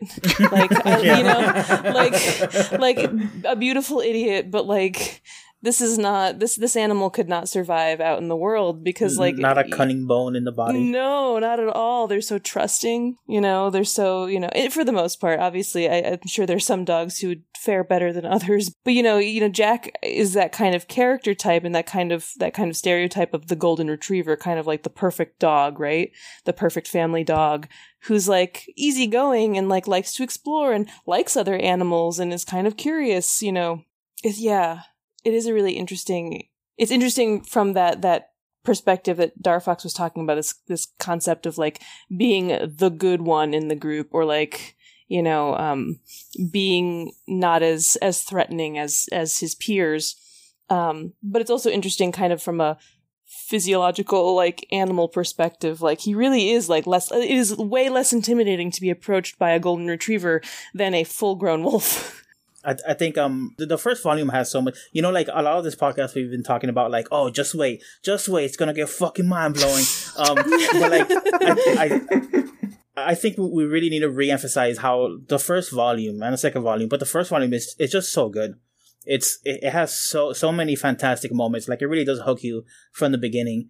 And th- there is the moment where i think most people realize that like legoshi is like a really good character and they just they, they just really want to see what's up with him is when he's having that conversation with jack and and legoshi's giving him the synopsis for the play the the adler play he's going to do and it's, it's a big tragedy about death is he comes to take the life of a girl but then the girl tricks him and then they go on an adventure death falls in love with the girl and they both die at the end both the girl and death so just big like um you know um theatrical tragedy and Jack is like, "Did you like that story? Like that, that sounds like a real bummer." And and Legoshi kind of just looks up. It's like a two panel sequence where you see him look up at Jack, and he's looking at you, you know, through the pages, and he says, "I like tragedies." I love that that those panels. Yeah, and I think it's it's kind of rare when you very early on in a manga series you get the sense that the author knows what they're doing. You know, like I think usually when I'm reading a manga series that's just started, I'm like trying to figure out what the hook is, or I'm I'm trying to figure out what I like about it, or if I'm going to keep reading it. Mm-hmm. But like Beastars gave me the impression that like, oh, this is already set up, like this is already mm-hmm. done, and and and now we just kind of have to go through the emotions of it being drawn, and me having to like you know buy and read it. Like, um, it's it's almost like predestination or something in manga form. But but like um the way I read that and it really made me wonder about the story. Like, it, you know, it, is that the author speaking to us and giving us expectations about the story not ending well? Is this going to be a tragedy? Um, I I don't know if she's interested in doing those type of hints and stuff, but like, is Legoshi gonna die? yeah, oh, yeah. Like I, I definitely thought thought of that stuff, but well, it kind of started as a tragedy. Yeah, yeah, it, it, it like... definitely did. um, I'm also I I got really tickled when I got to the end because in the in the English translation, um, Legoshi's name is Legoshi, but he's named after Bela Lugosi, the actor who portrayed Dracula um, back in the 1930s. And I was like, that's such a like cute little like thing that she put in there. That's like kind of tells her where she's coming from with his character. You know, like I mean, and I learned a lot about Bela Lugosi recently and how like kind of tragic his personal life was. Um, so it's an interesting. I don't know if, how much she knows about him, or if she just chose that name because it sounded cool and it had kind of a like an implication to it. But um, yeah, I, I loved that little that little tidbit at the back when she's like, "Oh yeah, this is where I got his name." Yeah, I'm curious to see how deep that inspiration runs, whether it's like based on the performances that Lugosi was known uh, for performing, like Dracula, perhaps the the idea of someone who transforms or reveals his his true self uh, behind closed doors in the dark of night, or like whether or rather is based on the personal life of Lugosi and his own tragedies and struggles with dealing with, you know, addictions and his vices and that kind of the lifelong battle against them. So either or or both, I think it's a very fascinating like uh inspiration to base the Legoshi off of because that's kind of what his struggle is. His struggle is like dealing with kind of what his true nature is and dealing with you know he has this gentle personality but he has these violent instincts and the conflict is him learning just to understand himself and to I how to define himself. And I like in the second uh, volume we kind of have Legoshi like think to himself of like all the different labels that people describe him as and then just kind of embrace them for a moment there and his tail starts to wag and i thought that was a really fascinating moment, moment and i'm really curious to see like how Legoshi continues to uh, redefine himself and develop from there Uh, but man, uh, Beastars is good, huh? It's Yeah. great. I think I think it's pretty good. I am uh, so excited to continue following the series. You guys have been like uh, screaming its praises for like uh, years now, and now I finally I'm so excited to finally read it. And uh, knowing some of the stuff that's coming up, I'm excited to read that for myself, especially in volumes three uh, coming up, where they're going to do the black market. I am looking forward to seeing how that stuff goes down. yeah, I have an advanced copy of Volume 3 waiting for me on my tablet. Volume- I just want to give Viz props for like all the really amazing titles they've brought out this year between this, Komi Can't Communicate, and uh, Way of the House Husband, which I haven't read Oh, yet, but I've heard really good it's so things. good. Good stuff. yeah, super funny. It's really great. I just wrote, um, and will post this week a review for Comics Beat of Way of the House Husband, and I thoroughly, thoroughly recommend it. Uh, it's it's everything you want it to be. It's exactly what you expect, and it's perfect. It is adorable. hmm But yeah, so so far, like out of all the new stuff that I've read from Viz this year, like this is probably my favorite new release from them. Mm-hmm. Wholeheartedly agree. I was like super blown away by the first volume. like I, I had heard about Beastars, you know, before it was picked up in English, and like I knew people liked it a lot, you know, especially and and I, I heard about all the awards it, uh, awards it's won too, and like like I I knew it was gonna be good, but like I wasn't expecting it to be this good. I guess if that makes any sense. Yeah, when it was when it was announced, I think I tagged. Uh, this was before I was a host of Manga Machinations, and I tagged Manga Machinations. I tagged uh, Dakazu and Darfox and and Seamus also, and I was like, "You guys, it's here now. I can read it too." Because I hadn't listened to any of those episodes, because I was like, "Well, they're going to talk about it, and I want to read it myself." Um, so I'm the I'm behind uh, from the rest of the the Manga Mac crew, but I'm slowly catching up, and I'm excited. yeah, we essentially stopped talking about it after a while, just just because we know like we wanted to like not spoil people on the official releases and stuff. So so it's like yeah, um, in fact, you know, this podcast actually was really really good now because like because we've talked about Beastars so much, we didn't really talk about it so much when it got released officially. It's it's weird. Like you think that we'd be we'd do like a three hour like podcast when it released officially, but we didn't because we already talked about it. So like this podcast is actually very helpful to like have an excuse to talk about it like holistically and also just like the first two volumes. Happy to help. Yeah. We And definitely the- talked a lot. The anime is coming out soon. That's oh, true. Oh, yeah. I, I'm I'm interested in how that's gonna how that's gonna turn out. I'm curious. I'm very curious about the choices they made in the animation style. yeah, I'm cautiously optimistic. I don't usually like CG anime, but I'm I'm okay with what they've shown in the trailers. And I'm I'm you know, I'm definitely gonna give it a shot. The lighting color design is really good. I, I like the mood it sets the environment. Character animation, the, the models look a little stiff and it seems a little janky, but it's it still seems like the expressions are really well done. So I'm looking forward to it. I hope Netflix doesn't sit on it for too long. Uh, Yeah. So I was yeah. I was just gonna say I, I I I can't wait to watch this next year on Netflix. right. Right? Yeah, I know. I know. It's, it's supposed to start in October, I think. Right? Yeah, The- yeah. Mhm. Pretty soon. That's like next week. Oh my god.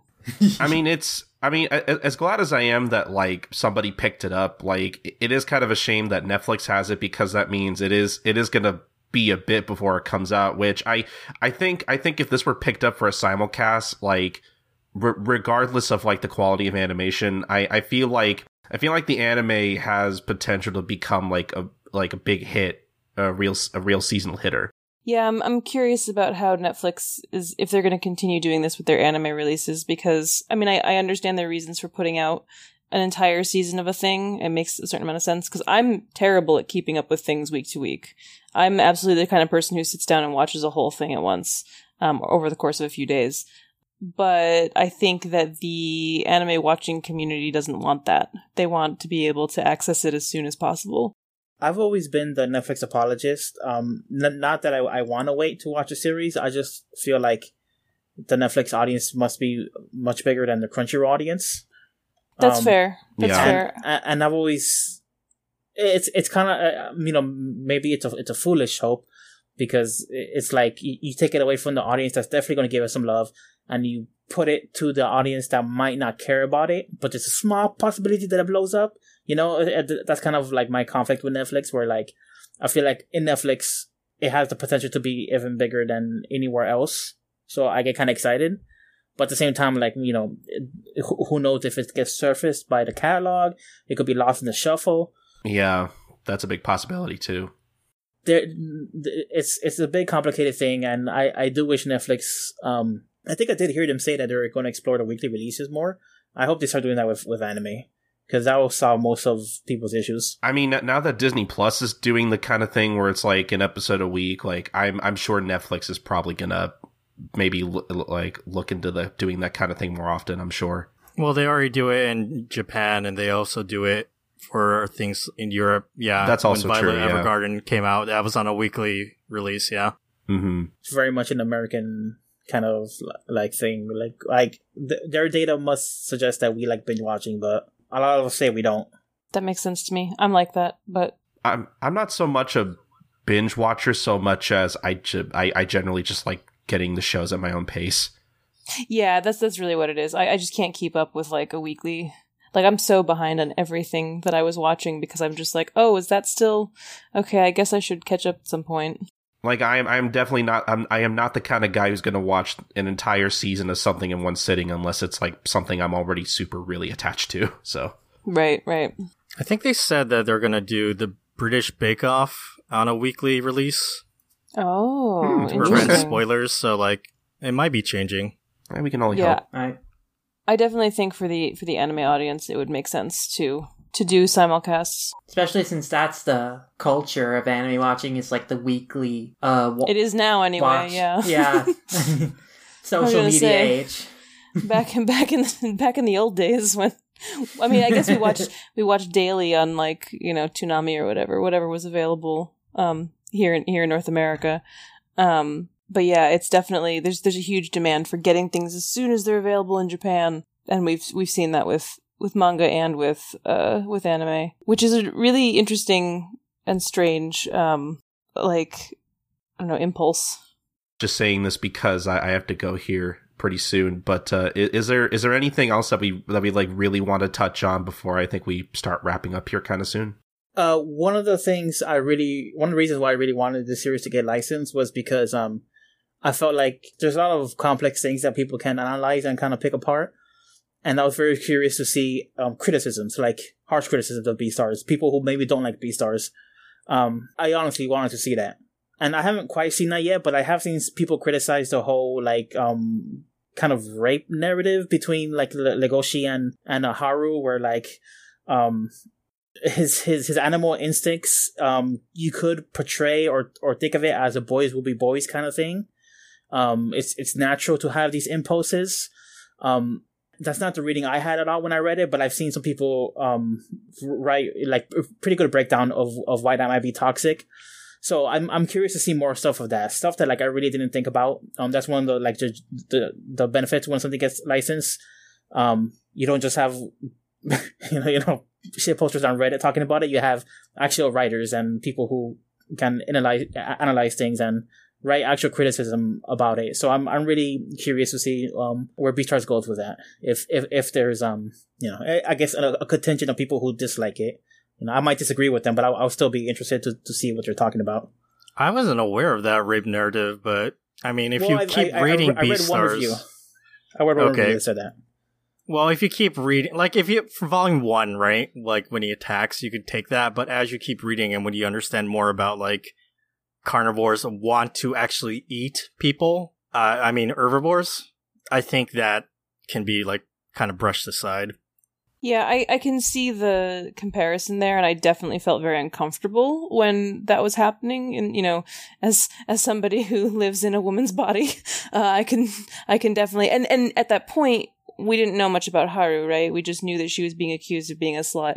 Um, so I definitely um, I can see that idea. Um, I also think though when I read it, it was much more. Even though I was thinking about it kind of in terms of Legoshi's sexuality, I was also thinking about it as an allegory to like these uncontrollable feelings that you have not necessarily the action right like it was almost an allegory of like you have these feelings that you don't know how to deal with and they scare you and you know they scared him um, he didn't want to do that thing and he didn't and he couldn't control himself in that circumstance and it scared him um obviously it was a real physical action that happened it was not just in his mind but um if you're talking about it in terms of his sexuality or if you want to talk about it as like an allegory for that i think it's much more nuanced than than a rape narrative than a straightforward rape narrative anyway um, Yeah. Yeah. Mhm. Yeah, it, it was one of those things when I read the article, I was like, huh, there it is. Like, there's, like, I totally see what they were t- writing about when, once I read it. absolutely But like I, I, I did it. I didn't want, want when I read it, and it was, and it's so obvious now how somebody can inter- interpret that as as was. Um, but I look forward to that going forward in, in Beastars. Yeah, there's layers to the metaphor, and there's definitely, uh, you always have to be considerate of like, uh, potentially problematic implications when you're writing stories about animals as metaphors for human beings, and you're trying to address like very specific uh, topics, and you're, and especially when you have this idea in stories with animal characters where they're being motivated by instincts, you don't want to say, especially with behaviors that human beings can control and they they should not uh, be absolved of that th- these think kind of things are inevitable or they can't be controlled so i'm very curious to see uh, in the future how beastars may explore the metaphor of like his instincts as a sort of sexual uh, the sexual implications of that. But also i am curious just on the the relationship between legoshi and haru. Like how, if legoshi ever admits to Haru like what he did and then how he deals with the fallout of that. And like what his mindfulness will be uh going forward because definitely it scared him what he had done. So how like him trying to fight back against doing that sort of thing again and then like that uh, th- that struggle. I'm interested in seeing how if the how that is developed going forward uh if it is. One thing I want to touch upon really briefly is something that we didn't talk about that much is the art for Beastars. Um, Beastars looks really, really different from uh, what you would associate with like typical manga style. Oh yeah, for sure. yeah I mean, that's partially because you're drawing animals, and that's just not a common thing in uh, manga. But also, especially in Volume One, Paru Itagaki uses a lot of um, unique and diverse techniques when it comes to using your screen tone. It's actually almost sloppy. Screen tone, of course, is like the shading that you use. And um, I know that Paru Itagaki is still one of the people that creates manga uh, analog. oh nice Yeah, so she uh, she was actually complaining about the screen tone that she likes to use is going out of business. i bet yeah Um, but if you look at the way that she like puts shading on Legoshi and all the other characters, it's almost sloppy. Like it it goes outside the boundaries of like where she draws the characters' lines, Mm-hmm. mm-hmm. and it's really striking and different. And unfortunately, like after volume one, she kind of moves away from this style. she tightens it up Yeah, if you if you uh, read the first volume, I think a lot of people will be shocked to see how different Beastars looks. Yeah, I was really struck by the artwork. Um, you can, I studied art, so I have a lot of feelings about ink. Um, and you can tell that her marks are are physical ink. Um, and I like them a lot. And I wasn't sure if the screen tone was as well, because that's less common these days. It's harder and harder to find screen tone. But yeah, she has this very she she's doing this excellent job of creating believable humanoid animals, but she's also got this really loose uh, style. Um, it's very relaxed. It is almost sloppy, especially in that first volume, but it's not unattractive, right? It, it lends a lot of movement and it lends a lot of um, action to what's going on. There's a lot of really intense moments where she knows exactly how to, you know, when to use more tone, more blacks, um, especially the f- the whole first bit where there's a murder happening. You know, it's very um, it's very frantic, right? It's very sketchy. It's very dark. It's very um, there's a lot of movement, uh, and I think there's something really special about her artwork. Um, we talked about this in in the Parasite episode we just did uh, last week, two weeks ago. Um, I hate the term manga style. I hate this concept that there's one manga style. Not not a fan Um, of that either. No, I hate it. Um, and and working in comics, uh, you know, working in retail made me hate it even more. But you know, she really does break a lot of conventional rules about about comics artwork. You know, Jap- about about manga artwork specifically, and it's fascinating. It does look very different from anything else on the market, and I I think it's an excellent quality to have what you to make your work stand out. There's a lot of fluidity to her inking and to her characters and how everything looks. Even like the backgrounds from the starry sky looks something like out of Debussy. But it's kind of the reason that I'm not putting a lot of faith in that anime. Of course, that was the biggest problem that I thought there would be when there was going to be an anime adaptation. Like, how do you recreate Paru Itagaki's artwork? It's almost impossible. Yeah, the world looks too clean in the anime. Yeah, I agree. It's lacking the grit of uh, Itagaki's work, and definitely like the line work. Def- be the way that there's different weight uh, in the lines at certain parts of like a character's body, and the way that the lines are never the same for between characters from panel to panel. You de- uh, like Morgana was saying, you can definitely tell this was drawn pen on paper because of that inconsistency because the line works aren't cleanly straight and stuff. And that just isn't replicated in the anime where you have these very perfect cg models that are always solid all the time. And especially with furry animals you can tell like they they're sh- really solid shapes that don't feel like they're they're furry that they're f- have these flowing hair that is like moving all over the place. There's just none of that messiness in that in the world of the anime so that is definitely something lost. I think Japanese animators just aren't as skilled as Western animators when it comes to animals. You can look at Zootopia, even that. The animals look like nice and fuzzy, they look real, and that that really bad concept of wanting to take away frames so it looks like 2D animation is like I hate that in 3D animation from Japan. yeah, I noticed that in the trailer that there were frames missing when characters were moving. Like, Oh, it looks so yeah, bad. jank, really janky. I think there's also a, a natural problem when you're adapting artwork from an artist who's so distinct into um I mean all mangaka are pretty distinct, but like I had a real problem with the um the Junji Ito collection that came out last year, 2 years ago. I love Junji Ito's work. I don't think the the anime was bad, but it's really really hard to convey the same amount of depth and spookiness in, you know, full color artwork, in moving artwork, in artwork that's not full of all his texture, right? You know, Ito has this really incredible relationship with ink. Um, he, he does incredible things with texture that, that makes things stand out, and it's really hard to adapt that. I have higher hopes for the Uzumaki uh, adaptation that's supposed to come out. Oh my god, Uzumaki looks so amazing so far. It does look good. It does look good. So, you know, it's not impossible, but it, there is definitely a challenge when you get to, you know, adapting an artist whose work is so distinct in, you know, especially when you're going from a traditional medium like ink, which is what Ito uses also, um, to animation, which relies on computers more and more these days. Not that there's anything wrong with that. I think it's important to, you know, use the tools you have. But it, there's a, there's a, going to be a shift, right? There's going to be some some difference there, and it's going to kind of make the story different. It's gonna it's gonna change the mood.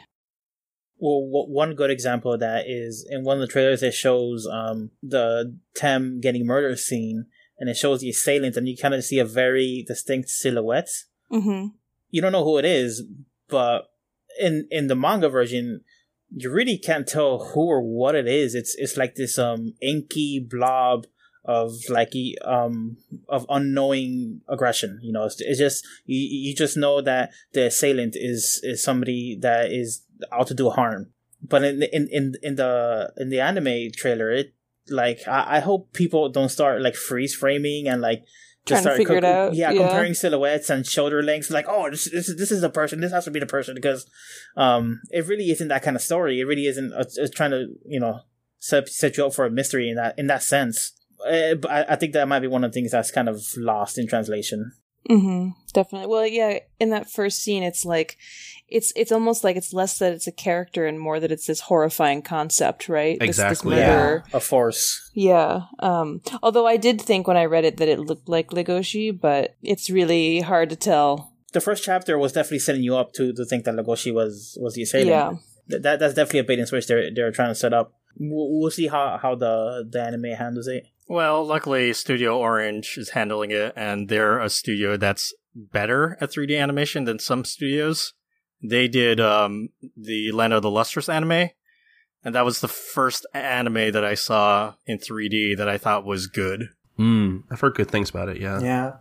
Yeah, fingers crossed. But um, Land of Lustrous had a lot of action scenes that were really well done. Beastars doesn't. It's a lot of static characters talking, so we'll see how much choppiness we get. Yeah, B- B- Beastars seems like the kind of thing that would really benefit from like really particular like character animation. Yeah. It's a dying art these days. Yeah. As I mean, the more demand for media material, the harder it's going to be to get that kind of loving attention on everything that's coming out. I, I really do feel Beastars in general, like the manga, it's it's kind of unfilmable. Like uh, unless it's like a really high budget movie, like I really don't think you could reproduce Paru Itagaki's art in animation. So I don't fault them for just admitting that early on and going for the CG route. Um, Yeah. I just hope I just hope that it's it's well done. I'm also, I mean, I have a huge bias. I'm almost always going to prefer a manga to an anime adaptation. Like, not always, always, but like in general. I mean, I like, I like animation. I respect it a lot. I think it's an excellent art form, but I just really like comic books. So I'm, I'm naturally inclined to be like, well, I'll just stick with the manga. Uh, yeah, same here. Yeah. There's a certain uh, pacing and presentation of comic books that can't be replicated in animation. So there are things like just the very first page of Beastars where you just have four panels of Tem like kind of shrinking away from his attacker. And then in the last panel, you see like just no ink lines. It's just pure brush strokes that make out the silhouette of Tem's attacker, and you can see the teeth and the and the claws like going down and chasing after. But it's not a defined form like that. You just can't like the way that the page is laid out and the pacing of these panels as Tem is turning away, and then the final panel the way that is depicted, you can't do it the same way. Just linger on this one shot and then show the sequence of events the same way in animation. Uh, especially with the style that this is done in.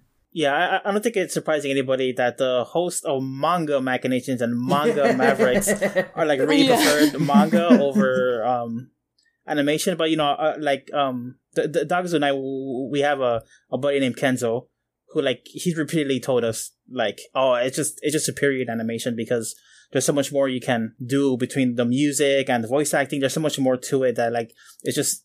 I don't, I don't, I don't remember if he said it's actually a superior form. I don't think he's he'll be silly enough to say that. But like he, he basically said, you know, he has the opinion that like in animation, it's almost always going to be better. Um, and I just disagree with that.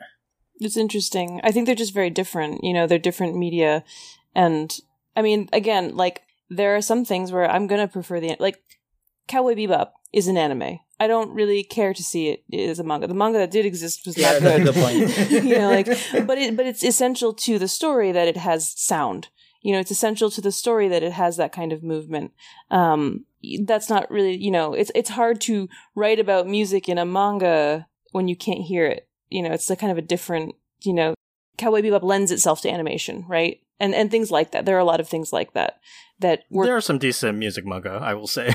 Oh yeah, They try. There are different different mediums have different strengths, and definitely in adaptation, like taking one p story from one medium to another, like there are definitely different considerations you have to make.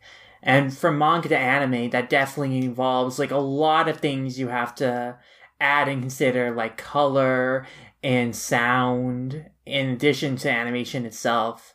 So, like, it is like a whole different ballgame. You you can't do a straight adaptation from a manga. It has to be different. But then you, I think the goal uh, is to like be able to present that story the best way it possibly can within the the new medium it is in. Someone should tell that to Hollywood. It's another thing I have a lot of opinions about. Well, and I was just going to say, when I was working in comics retail, I would often get people who said they didn't read manga um, because it wasn't in color. oh my Um, god. Or it's backwards. Well, backwards I got a lot, but but col- the color thing was really interesting to me because to me that said that they couldn't appreciate the things that manga can do in black and white. I think there's a lot of strength to black and white stuff that color doesn't have or doesn't necessarily have. And I talk a lot about texture in, you know, I was talking about Junji Ito's use of texture, I was talking about Paru Itagaki's use of texture. I think that's something that he's done really well in manga that isn't always done as well like in superhero comics, for example, there's not a lot of like texture in terms of the ink most of the time. You know, in in most uh, mainstream superhero comics, for example. But you know, it's, it's an interesting thing to me that like we we draw divisions between different media because of personal taste, when it just means that we can't appreciate a thing you know, in its own kind of, and, and, and as you're saying, adaptations are hard and they're always going to be different. An adaptation, like a movie adaptation of a book is going to be different than the book. Um, an anime adaptation of a manga is going to be different than the manga. You're not going to get a one to one. Um, and it's really about appreciating the individual thing for what it is. And if, and if it's that you don't like it, you don't like it, you know. In a way, this ties back into Beastars and how different people have different strengths that can be appreciated. hmm Bring it back full circle. but yeah, I, this was a fantastic conversation. Uh, we got a lot of conversation out of just the beginning of the series.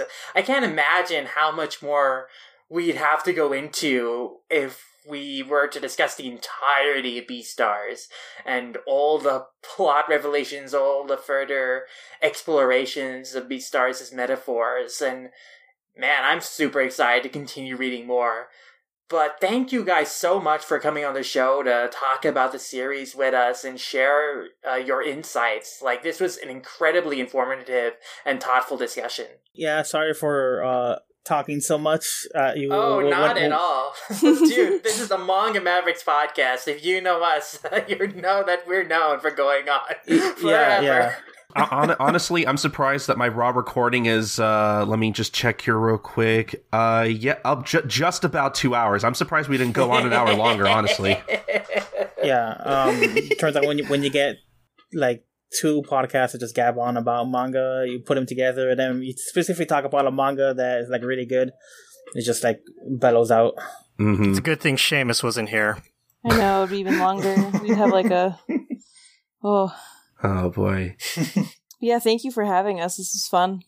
Yeah, no problem. We'll have to do it again sometime. Uh, I guess uh, before we uh, before we uh, head out and uh, wrap up the show ourselves, um, you know, we, we want you guys to definitely let you know, uh, let the people know like where where they could find you and uh, and, and to listen to the Manga Machinations podcast. I I only just started listening pretty recently, um, so I I- basically uh, got on around the time Morgana started being on. But uh, from from what I listened to so far, um, I'm really enjoying what I'm what I've been listening to.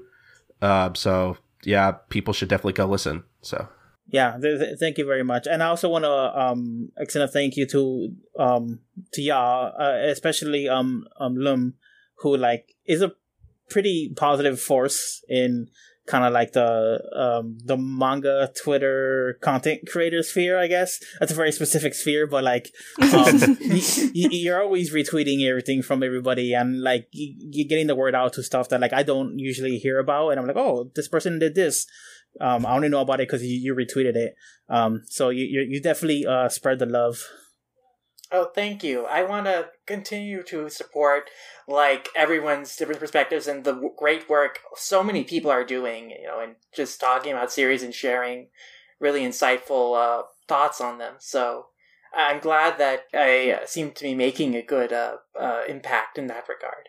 But thank you guys so much. You know, I've been listening to Manga Machinations for a few years now. Uh, and you know, again, I I've learned a lot about a lot of interesting series like Beastars from your discussions, and I really appreciate your conversations and different perspective you guys bring as like people who live in you know different places and uh, you know Dakazu, you have access to you know Japanese magazines. You can read stuff in Japanese uh, that haven't been translated. And you know, you guys all have different tastes and interests, so you always bring you know a lot of new things to discussion. You cover a huge variety of different series, and I love all your different formats too. So uh, I really like love your guys' show, and it was a pleasure to talk with you guys. Thank you, thank you. We like doing a podcast. It's fun. yes, thank you very much. And if you want to listen to our podcast, you can find it on iTunes, Spotify, any of the places that list podcasts. Uh, we also just launched a website a couple months back, mangamachinations.com. And you can find us on Twitter at Manga Mac Podcast. That's Manga MAC Podcast. All right, all right. Uh, but I guess uh, you guys can also let our listeners know where they can find you individually and whatnot as well. Oh, sure. Uh, my personal Twitter is at Dakazu. Uh, I'm at Darfox8. My Twitter is at Morgana Rhalina, M O R G A N A R H A L I N A. And I also have my own website, mangamaven.com. Oh, and I want to add that um, Darfox covered a lot of this when we were talking about Beastars, but Darfox wrote a really great um, editorial about Beastars and uh, Race Parables. People should go read that. Honestly, I just kind of regurgitated a lot what I said here from there. So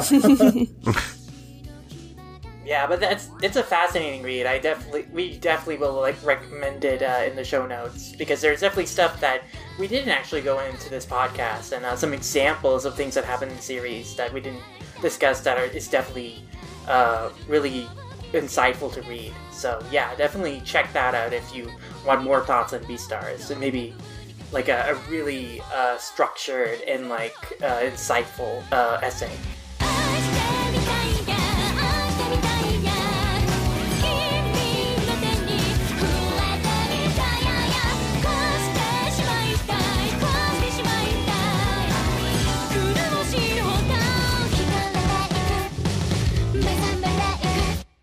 Thanks once again to the Manga Machinations crew for coming on the show and discussing Beastars with us.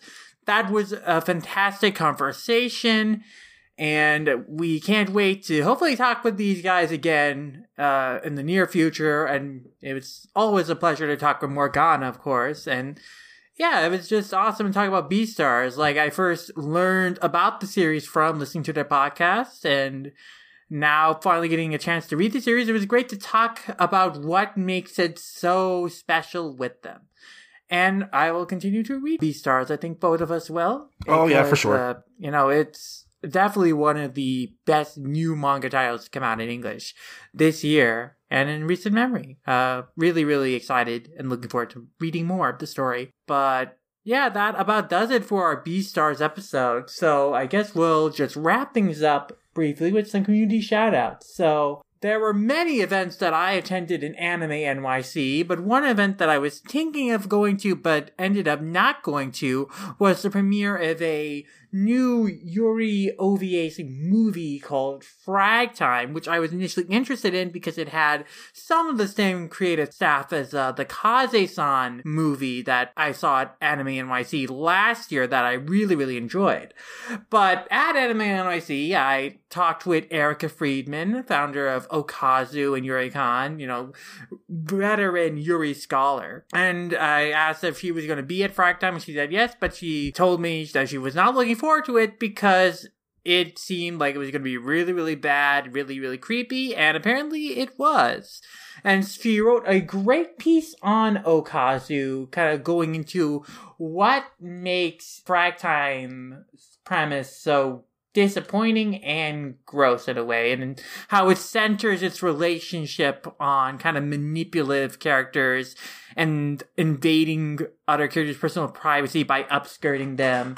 It sounds very unpleasant, and the experience of watching it and the panel itself also makes me very glad that I did not go because, as Erica describes it, uh, in contrast to the enthusiasm for Kase-san in that panel, like with this one, apparently people really were not prepared with good questions. A lot of people were left during the screening. People really were not happy or praising this movie at all. So the room was kind of very awkward, oh, like Oh, during boy. the movie and after it was gone. So it sounded like a really uncomfortable time just all around. So Erica wrote a great review, a fair review, also kind of addressing some strengths of the the special, but also emphatically not recommending it and also doing a great write up of the panel. So I wanted to recommend that.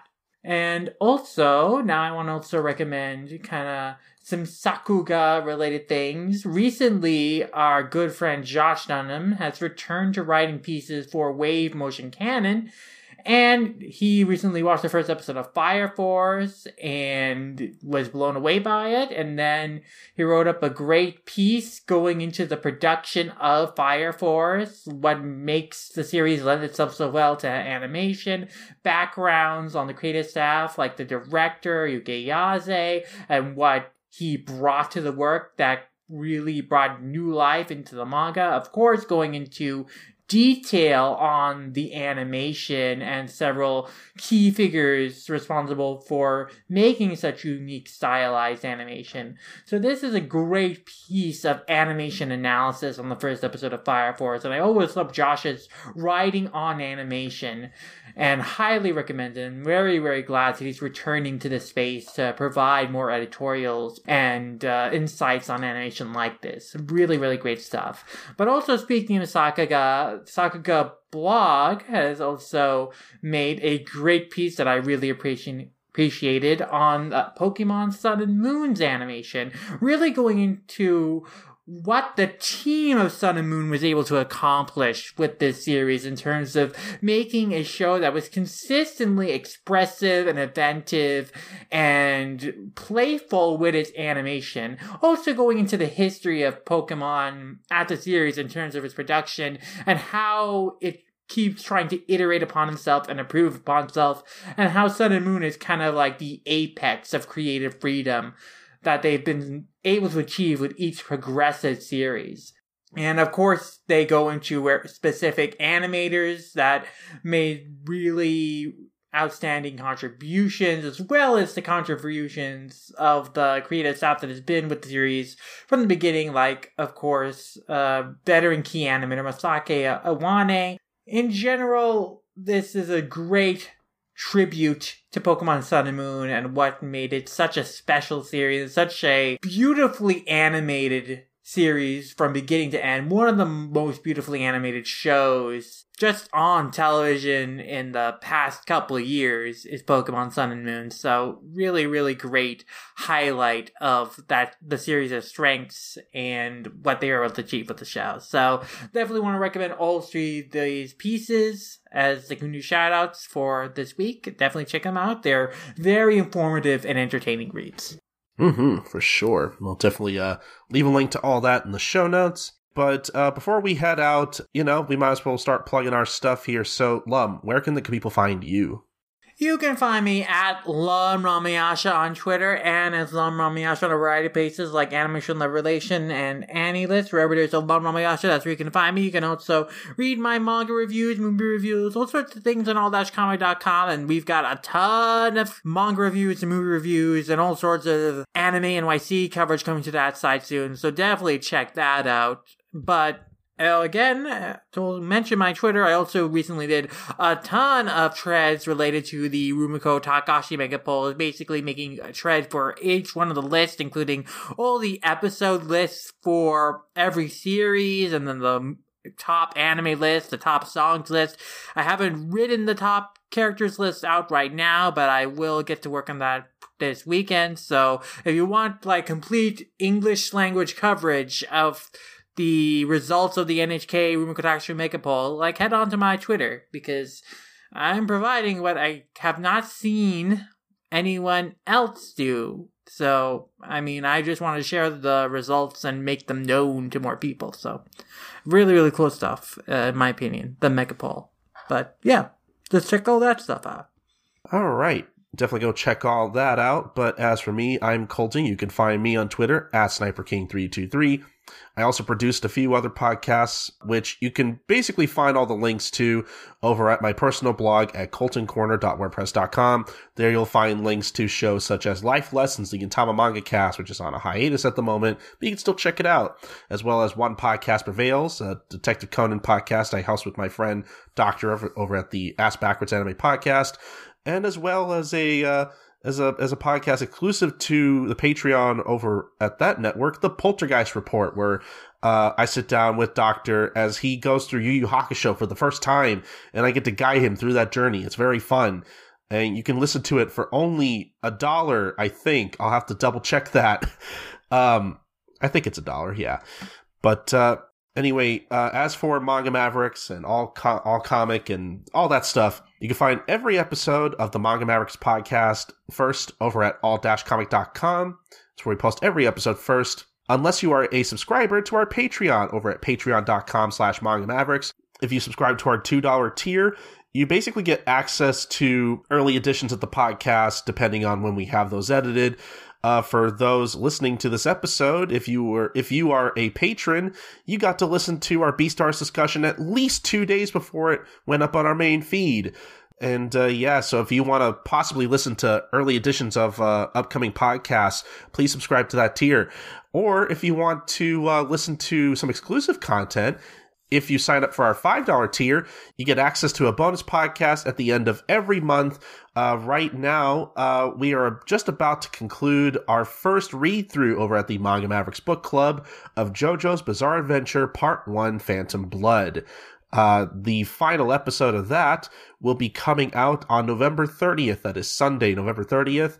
And then after that, uh, you know, we, I, I, I think it's safe to say we have a special bonus podcast in the works for, uh, for the end of December. And then after that, going into the new year, we, we have some other read-throughs planned, but, uh, again, nothing, nothing really set in stone yet, but we will definitely let you guys know, uh, when that is more set in stone. Uh, but for now, please subscribe to our Patreon again at patreon.com slash manga mavericks. It is the best way to support us and our content.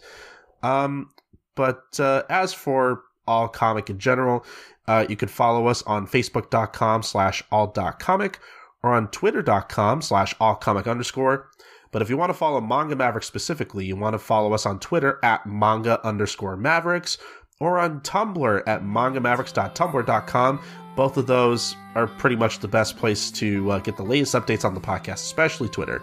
You should also subscribe to our YouTube channel at youtube.com slash manga mavericks, uh, where we post different excerpts of our podcast, including different news pieces, different interviews, uh, manga discussions and reviews, even some exclusive content every once in a while. Again, that's at youtube.com slash manga mavericks. Uh, email us anything at mangamavericks at gmail.com. Um, you know, what what are you reading? Uh, what did you think? What, do you think of Beastars and all that? Uh, but really, just anything uh, relating to manga, the podcast. Again, we will read it on the show at mangamavericks at gmail.com. But the most important thing, guys, is that you subscribe, rate, and review us on Apple Podcasts. Uh, that really helps the visibility of our show and really just helps us grow in general. So please, if you have the time and you so wish, please, please go leave us a rating and a review. And so, yeah, that's gonna about do it for the show. And uh, yeah, this has been episode 104 of the podcast. And we will see you guys next time for episode 105. Bye, guys. Sayonara. 譲る